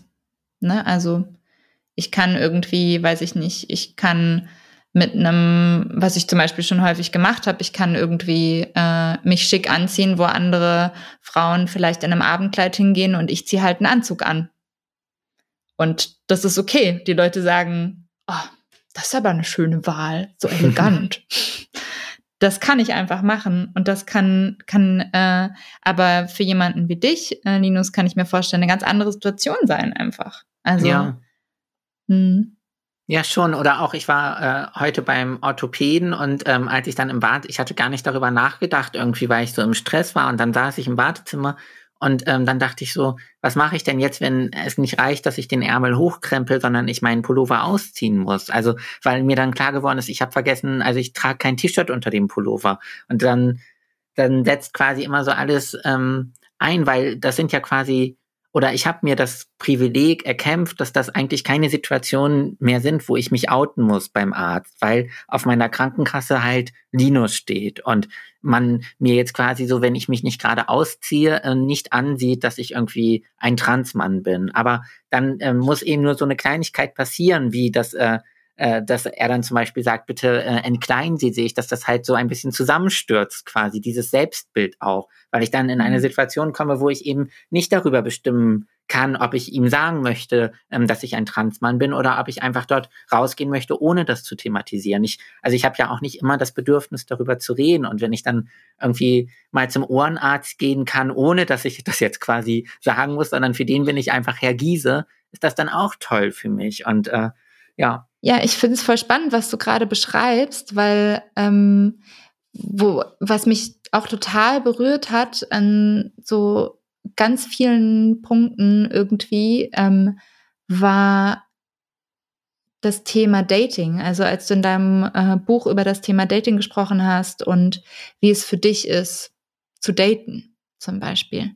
Das fand ich auch ein, ein, ja, ein richtig krasses Thema, weil mir da erst bewusst geworden ist, es gibt ja gar nicht viele hm, Möglichkeiten zu daten, ohne sich auf der einen Seite irgendwie so zu offenbaren und auf der anderen Seite, also so, ne, ich habe die Wahl, entweder ich verstecke es sozusagen, ich spreche es gar nicht an, oder ich muss mich so offenbaren irgendwie. Vielleicht magst du dazu ein paar Worte sagen. Also, was ist so deine Erfahrung auch so von einfach auf Plattformen unterwegs zu sein? Was gibt es da ähm, ja, offenbaren ist ein, äh, eigentlich ein gutes Wort, weil ich tatsächlich immer so das, also ich habe mir irgendwann angewöhnt, dann irgendwie quasi recht am Anfang von so einem Dating-Gespräch dann zu sagen, so, ich bin übrigens trans, ist das okay für dich? Also ich habe schon immer so eine irgendwie Entschuldigungshaltung angenommen, weil ich gedacht habe, so, ich sage jetzt oder ich gestehe jetzt etwas, was hoffentlich kein Dealbreaker ist oder so, aber ich weiß halt nicht, wie die, ähm, wie die reagieren und ich bin ähm, also ich war vor meinem Coming Out ähm, mit einer Frau zusammen und äh, habe nach meinem Coming Out irgendwie so für mich gemerkt, auch glaube ich so seitdem ich Testosteron nehme, dass ich mich auch dafür interessiere, also auch für Männer interessiere ähm, und für Frauen, aber date vor allen Dingen auf Plattformen für Männer. Also ich bin auf, oder war lange auf Planet Romeo angemeldet, ähm, was eine Plattform für ähm, schwule und bisexuelle Männer ist. Und da fängt es halt schon so ein bisschen bei der Anmeldung an, weil äh, du bei der Anmeldung halt die Möglichkeit hast, entweder auszuwählen, dass du homosexuell, bisexuell oder transsexuell bist. Und ähm, also ich hab, hätte gar nicht jetzt die Möglichkeit zum Beispiel auszuwählen, ich bin trans und bisexuell, sondern ich bin quasi nur trans und ähm, dann ist das, also es ist natürlich, sind nicht alle schwulen Männer irgendwie total unwissend. Es gibt da auch einige, die irgendwie schon ein bisschen besser aufgestellt sind, aber viele Männer auf dieser Plattform haben leider auch einfach erschreckend wenig Ahnung so von Transmännern. Also äh, so wie wahrscheinlich auf allen Plattformen. Ja, so wie wahrscheinlich auf allen Plattformen. Also ähm, für die für die meisten bedeutet Trans dort quasi einfach Transfrau. Also die meisten stellen sich halt bei dem Wort Trans ähm, Transfrauen vor, die dann Damenunterwäsche tragen oder ähm, keine Ahnung, auch in Richtung Transvestiten oder so. Also es ist einfach immer so eine klare Vorstellung bei denen und ähm, von der Existenz von Transmännern wissen die meisten nicht. Das hat auch irgendwie oft führt das dann auch so zu lustigen Dialogen. Ähm, ich habe irgendwann mal einen Dialog auf Twitter geteilt und habe geschrieben, ich mache gar kein Online-Dating, ich mache Online-Aufklärung, ähm, weil ich einfach auch so wirklich so viel erklären muss. Und ich habe dann irgendwie je nach Lust und Laune äh, erkläre ich es dann auch. Also ich habe dann irgendwann hat dann jemand geschrieben, so was bedeutet trans? Und dann habe ich geschrieben, das bedeutet, äh, also das bedeutet, dass ich ein Transmann bin, aber ähm, zum Beispiel noch Brüste und eine Vulva habe. Und dann gab es so kurz Pause im Chat und dann hat er geschrieben, was ist eine Vulva? Und, und da ja. fängt es halt schon an. Also da fängt schon so die komplette Unwissenheit an.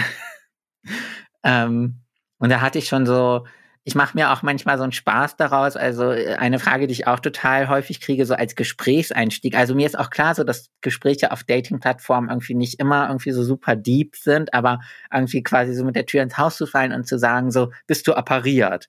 So als erste Frage. Das finde ich auch nicht so super cool. Und manchmal sage ich dann, schreibe ich dann auch einfach sowas wie, ähm, ja, ich hatte vor drei Jahren eine Blinddarmoperation und du?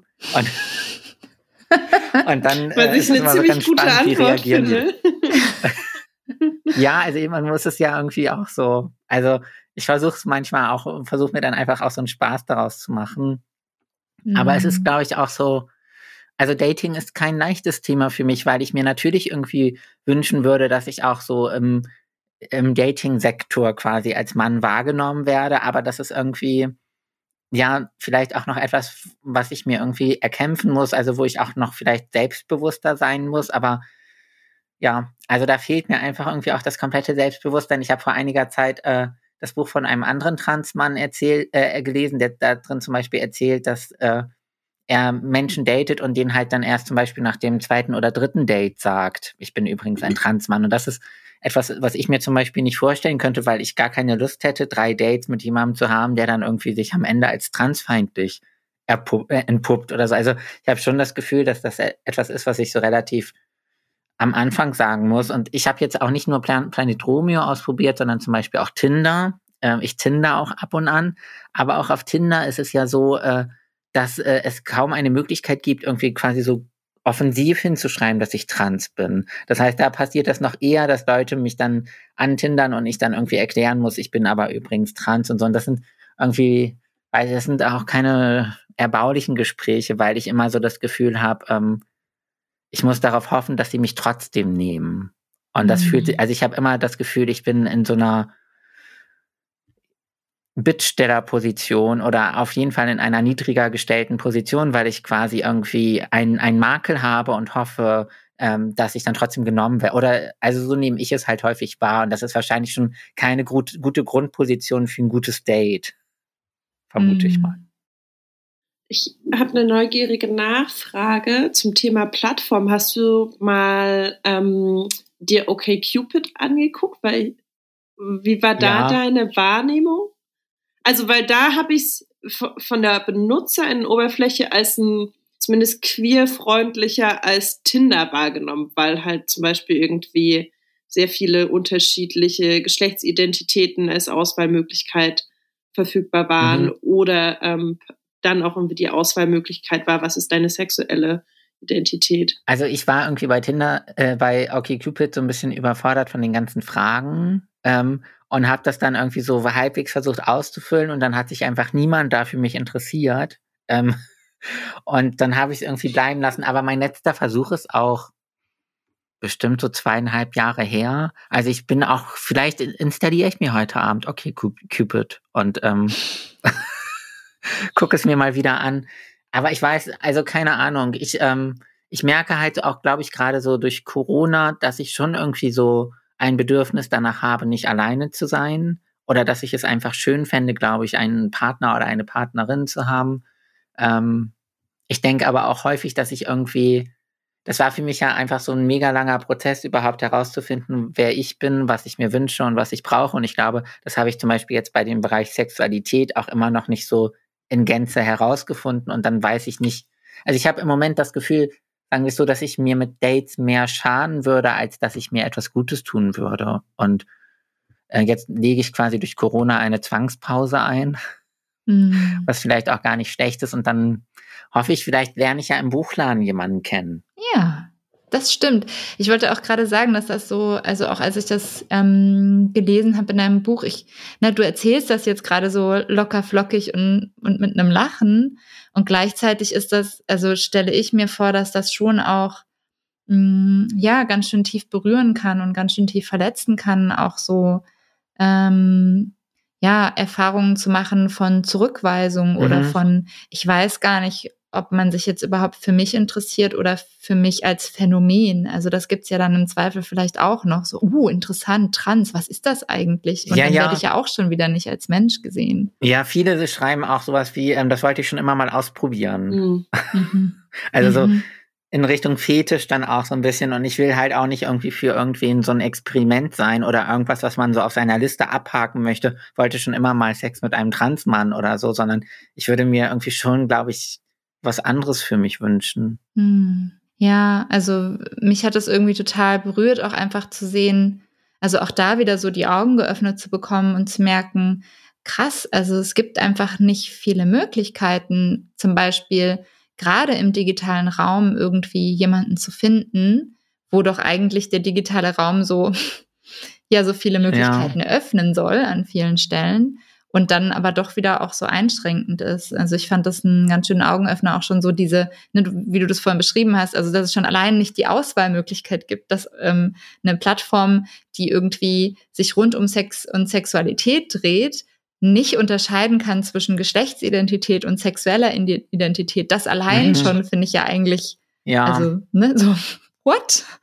Da bin ich ja schon drauf und dran, irgendwo demonstrieren zu gehen, so. Und finde ich irgendwie, ja, also mich macht das traurig. Mich hat das total berührt, das zu lesen, dass ich nochmal dachte, das ist schon, ähm, stelle ich mir als eine große Einschränkung vor. Ja, ich fand das, ich habe mal vor ähm, zwei Jahren oder so einen Artikel für den Tagesspiegel über Online-Dating für Transmänner geschrieben und ähm, habe dort auch einfach so ein bisschen davon erzählt, irgendwie, was ich mir manchmal anhören muss oder was, was halt nicht so schön ist.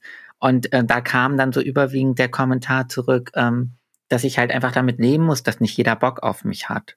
Und äh, das fand ich, also ich habe da irgendwie mhm.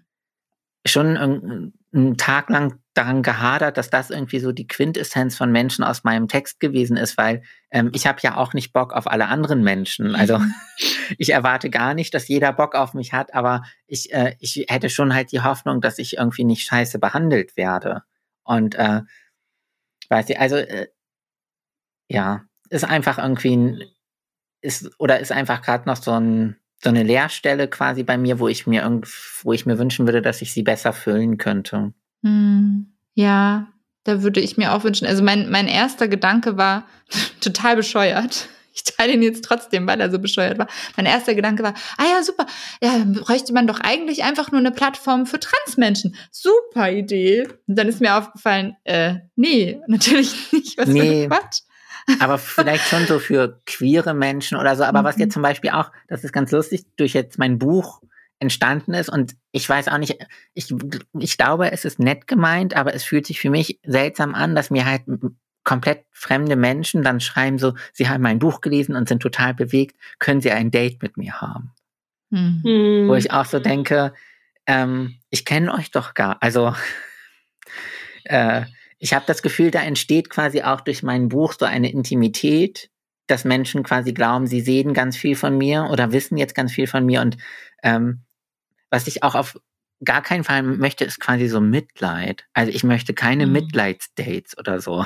Mhm. Aber ich glaube, das ist weniger Mitleid als so ein Popstar-Phänomen, was du jetzt mhm. ein bisschen hast. So also ich wollte auch gerade sagen, naja, dass du so auf so eine auf so ein Podest gestellt wirst und natürlich so dieses Gefühl von, ah, ich habe jetzt ganz viel gesehen und ich meine, du hast ja schon auch sehr aufgemacht in dem Buch, mhm. aber ich meine, das passiert ja ganz häufig. Ich habe das, also ich meine, so Klassiker in der Pubertät hängt man sich irgendwelche äh, Stars und Sternchen an, an, die, an die Wand ähm, und denkt, dass das, was da im Lied gesungen ist, ja nur an nur für mich geschrieben wurde und nur mich adressiert und der Mensch dahinter irgendwie wahnsinnig toll ist und äh, der beste Partner oder die beste Partnerin fürs Leben wäre.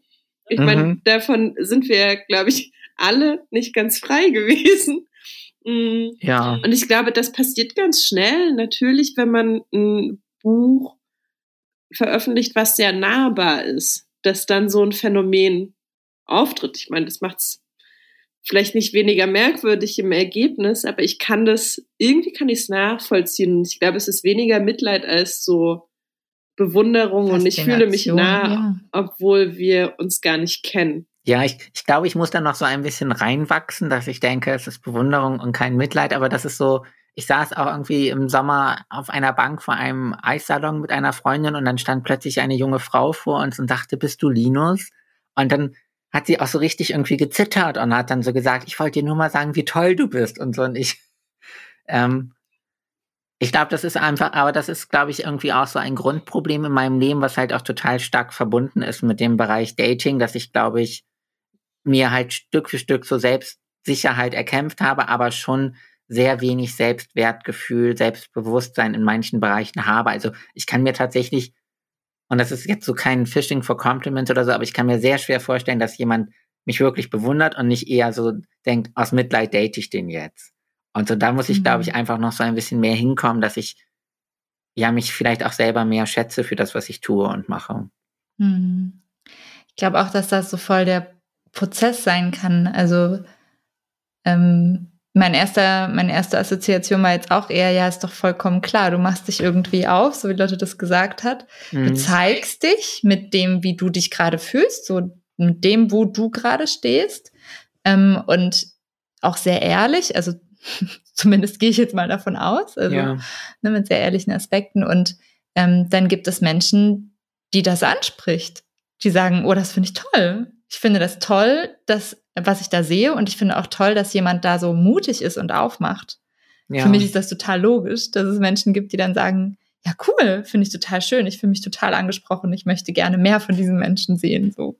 Ja, also ich, ich kann es auch verstehen. Ich glaube, das führt wahrscheinlich jetzt auch wieder ähm, zu einem ganz neuen Themenfeld, aber ich glaube, das ist auch so, ähm, so, also in meinem Buch mache ich auf und schreibe ich sehr ehrlich und trotzdem ähm, zeige ich natürlich auch nur Ausschnitte von mir. Also es gibt mhm. ganz viele Bereiche meines Lebens, die weder auf Instagram noch auf Twitter noch auf in meinem Buch stattfinden. Und ich habe das Gefühl, ähm, quasi, dass Menschen dann eine Person gut finden, die sie, also dass Menschen meinen Instagram-Account gut finden und Menschen finden mein Buch gut. Aber wer ich bin, wissen die wenigsten davon, weil ich glaube ich auch eben ganz viele Seiten habe, die ich, ähm, wo ich ganz bewusst sage, das zeige ich eben nicht. Äh, und ich glaube, das ist auch der Rat, den mir eine Schriftstellerin ganz am Anfang gegeben hat. Ähm, schaff dir quasi auch so Bereiche, die du nicht zeigst. Du musst nicht alles zeigen. Also es ist auch gut, Dinge ja für sich zu behalten. Und das habe ich mir, glaube ich, auch sehr zu Herzen genommen, dass ich irgendwie sagen mhm. kann, ähm, da steckt sehr, sehr viel von mir drin. Und trotzdem ähm, habe ich nicht das Gefühl, ich bin quasi jetzt so komplett nackt. Hm.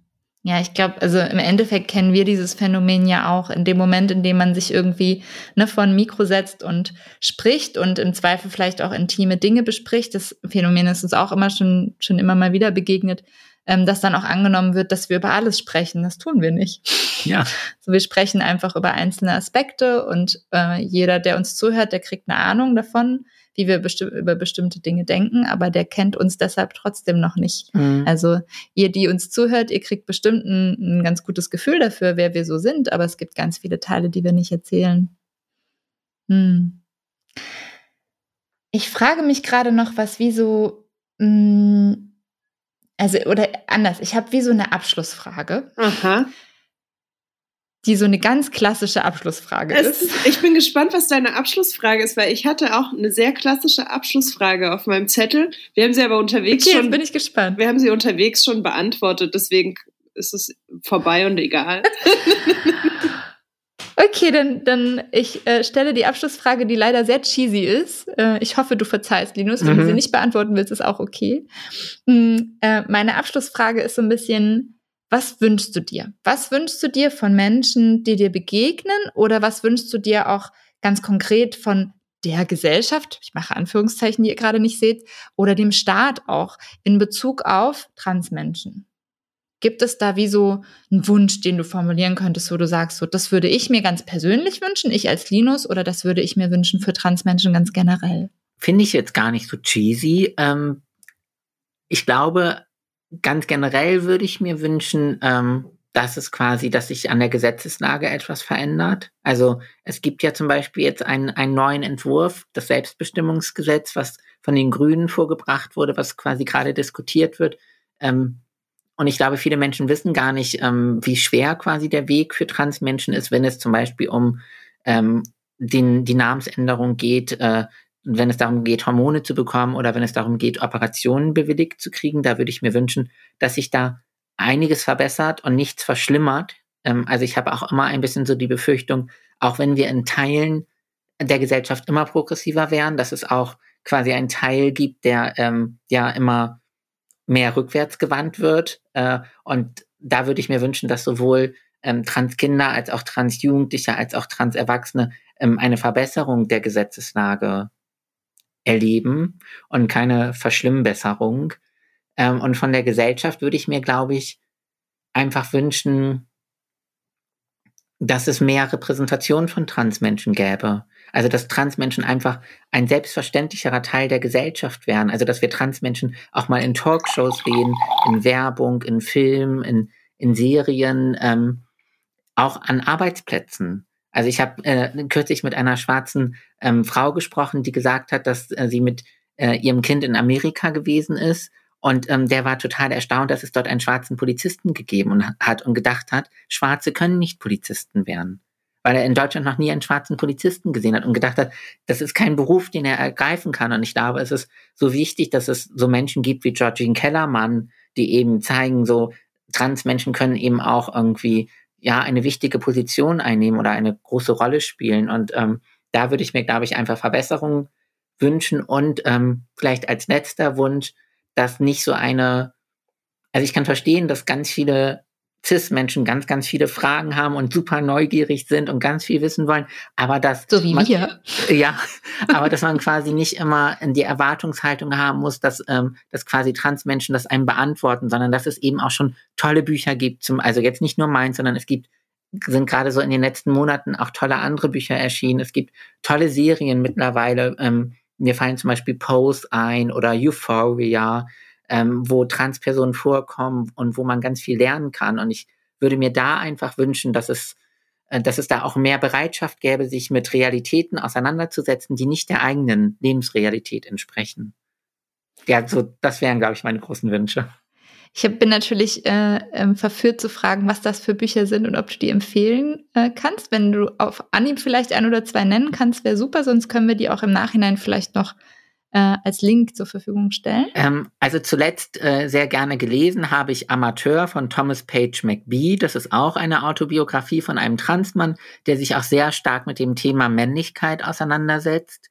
Im letzten Jahr gerne gelesen habe ich auch die Bi Autobiografie von einem Transmann von Jérôme Robinet. Ähm, ist damals im Hansa Verlag erschienen. Fand ich auch ganz, ganz toll, wie er seine eigene Geschichte ähm, erzählt. Sehr, sehr gerne gelesen habe ich jetzt auch im Hansa Verlag erschienen äh, von J.J. Bola, sei kein Mann. Ähm, J.J. Bola ist kein Transmann, aber setzt sich eben damit ähm, auseinander, was gibt es eigentlich für Männlichkeitsrollenbilder, ähm, was wird von Männern erwartet, was ist toxische Männlichkeit. Und ich glaube, das geht, ähm, geht alles einher. Und ich glaube, mein Herz schlägt für Transmänner. Und ich glaube, dass, ähm, dass quasi Männer, die abweichen von der männlichen Norm, häufig untergehen. Also mhm. Männer, die trans sind, schwul sind, weich sind, zart sind, irgendwie anders sind als der normierte Mann, habe ich das Gefühl, haben wenig Aufmerksamkeit und Repräsentation. Und deshalb finde ich es toll, wenn es zum Beispiel mehr Bücher gibt zum Thema Männlichkeit, toxische Männlichkeit. Was wollen wir eigentlich für Männer sein? Cool, danke. Ich habe auch noch einen Wunsch an, an alle, die das hören. Lest das Buch. Lest das Buch von Linus. Oder hört und vielleicht es. dann auch noch ein paar andere mehr. Oder hört es, genau. Und geht dann einfach zu SheSet und kauft all die Bücher da. Ja! Ja. Sehr gut. Ja, ich finde, das sind gute Wünsche. Ich kann mich da anschließen. Und das Schöne ist, diese Sendung erscheint ja auch kurz vor Weihnachten. Der klassische Mhm. Zeitpunkt, um Wünsche zu formulieren. Und das, äh, dann, dann will ich noch hinzufügen, dass dieses Buch, ich finde, das Buch von dir auch durchaus ein Buch ist, das man gut Menschen schenken kann, die sich vielleicht noch nie mit dem Thema Trans auseinandergesetzt haben. Ja. Also ich glaube, dass das ein gutes, ich mache wieder Anführungszeichen, Einstiegsbuch ist. Also um diese Thematik einfach mal sich so anzunähern. Ja. Und da kann ich als letztes Also nur noch vielleicht sagen, für die Familie. Wer das Buch bei SheSet bestellt, kriegt es dann auch gerne signiert von mir. Uh. Na, das sind doch immer gute Aussichten. Linus, es war ganz, Cool. ganz zauberhaft. Vielen Dank auch für die viele Zeit, die du mitgebracht hast, um mit uns so ausführlich zu sprechen. Sehr gerne. Vielleicht hat vielen, das ja, vielen Dank. ja bei einigen Menschen draußen auch noch mal ein paar Gedankenstöße angeregt. Das wäre sehr schön. Dann macht's gut. Bis zum Bis nächsten zum Mal. nächsten Mal. Tschüss. Tschüss. Tschüss.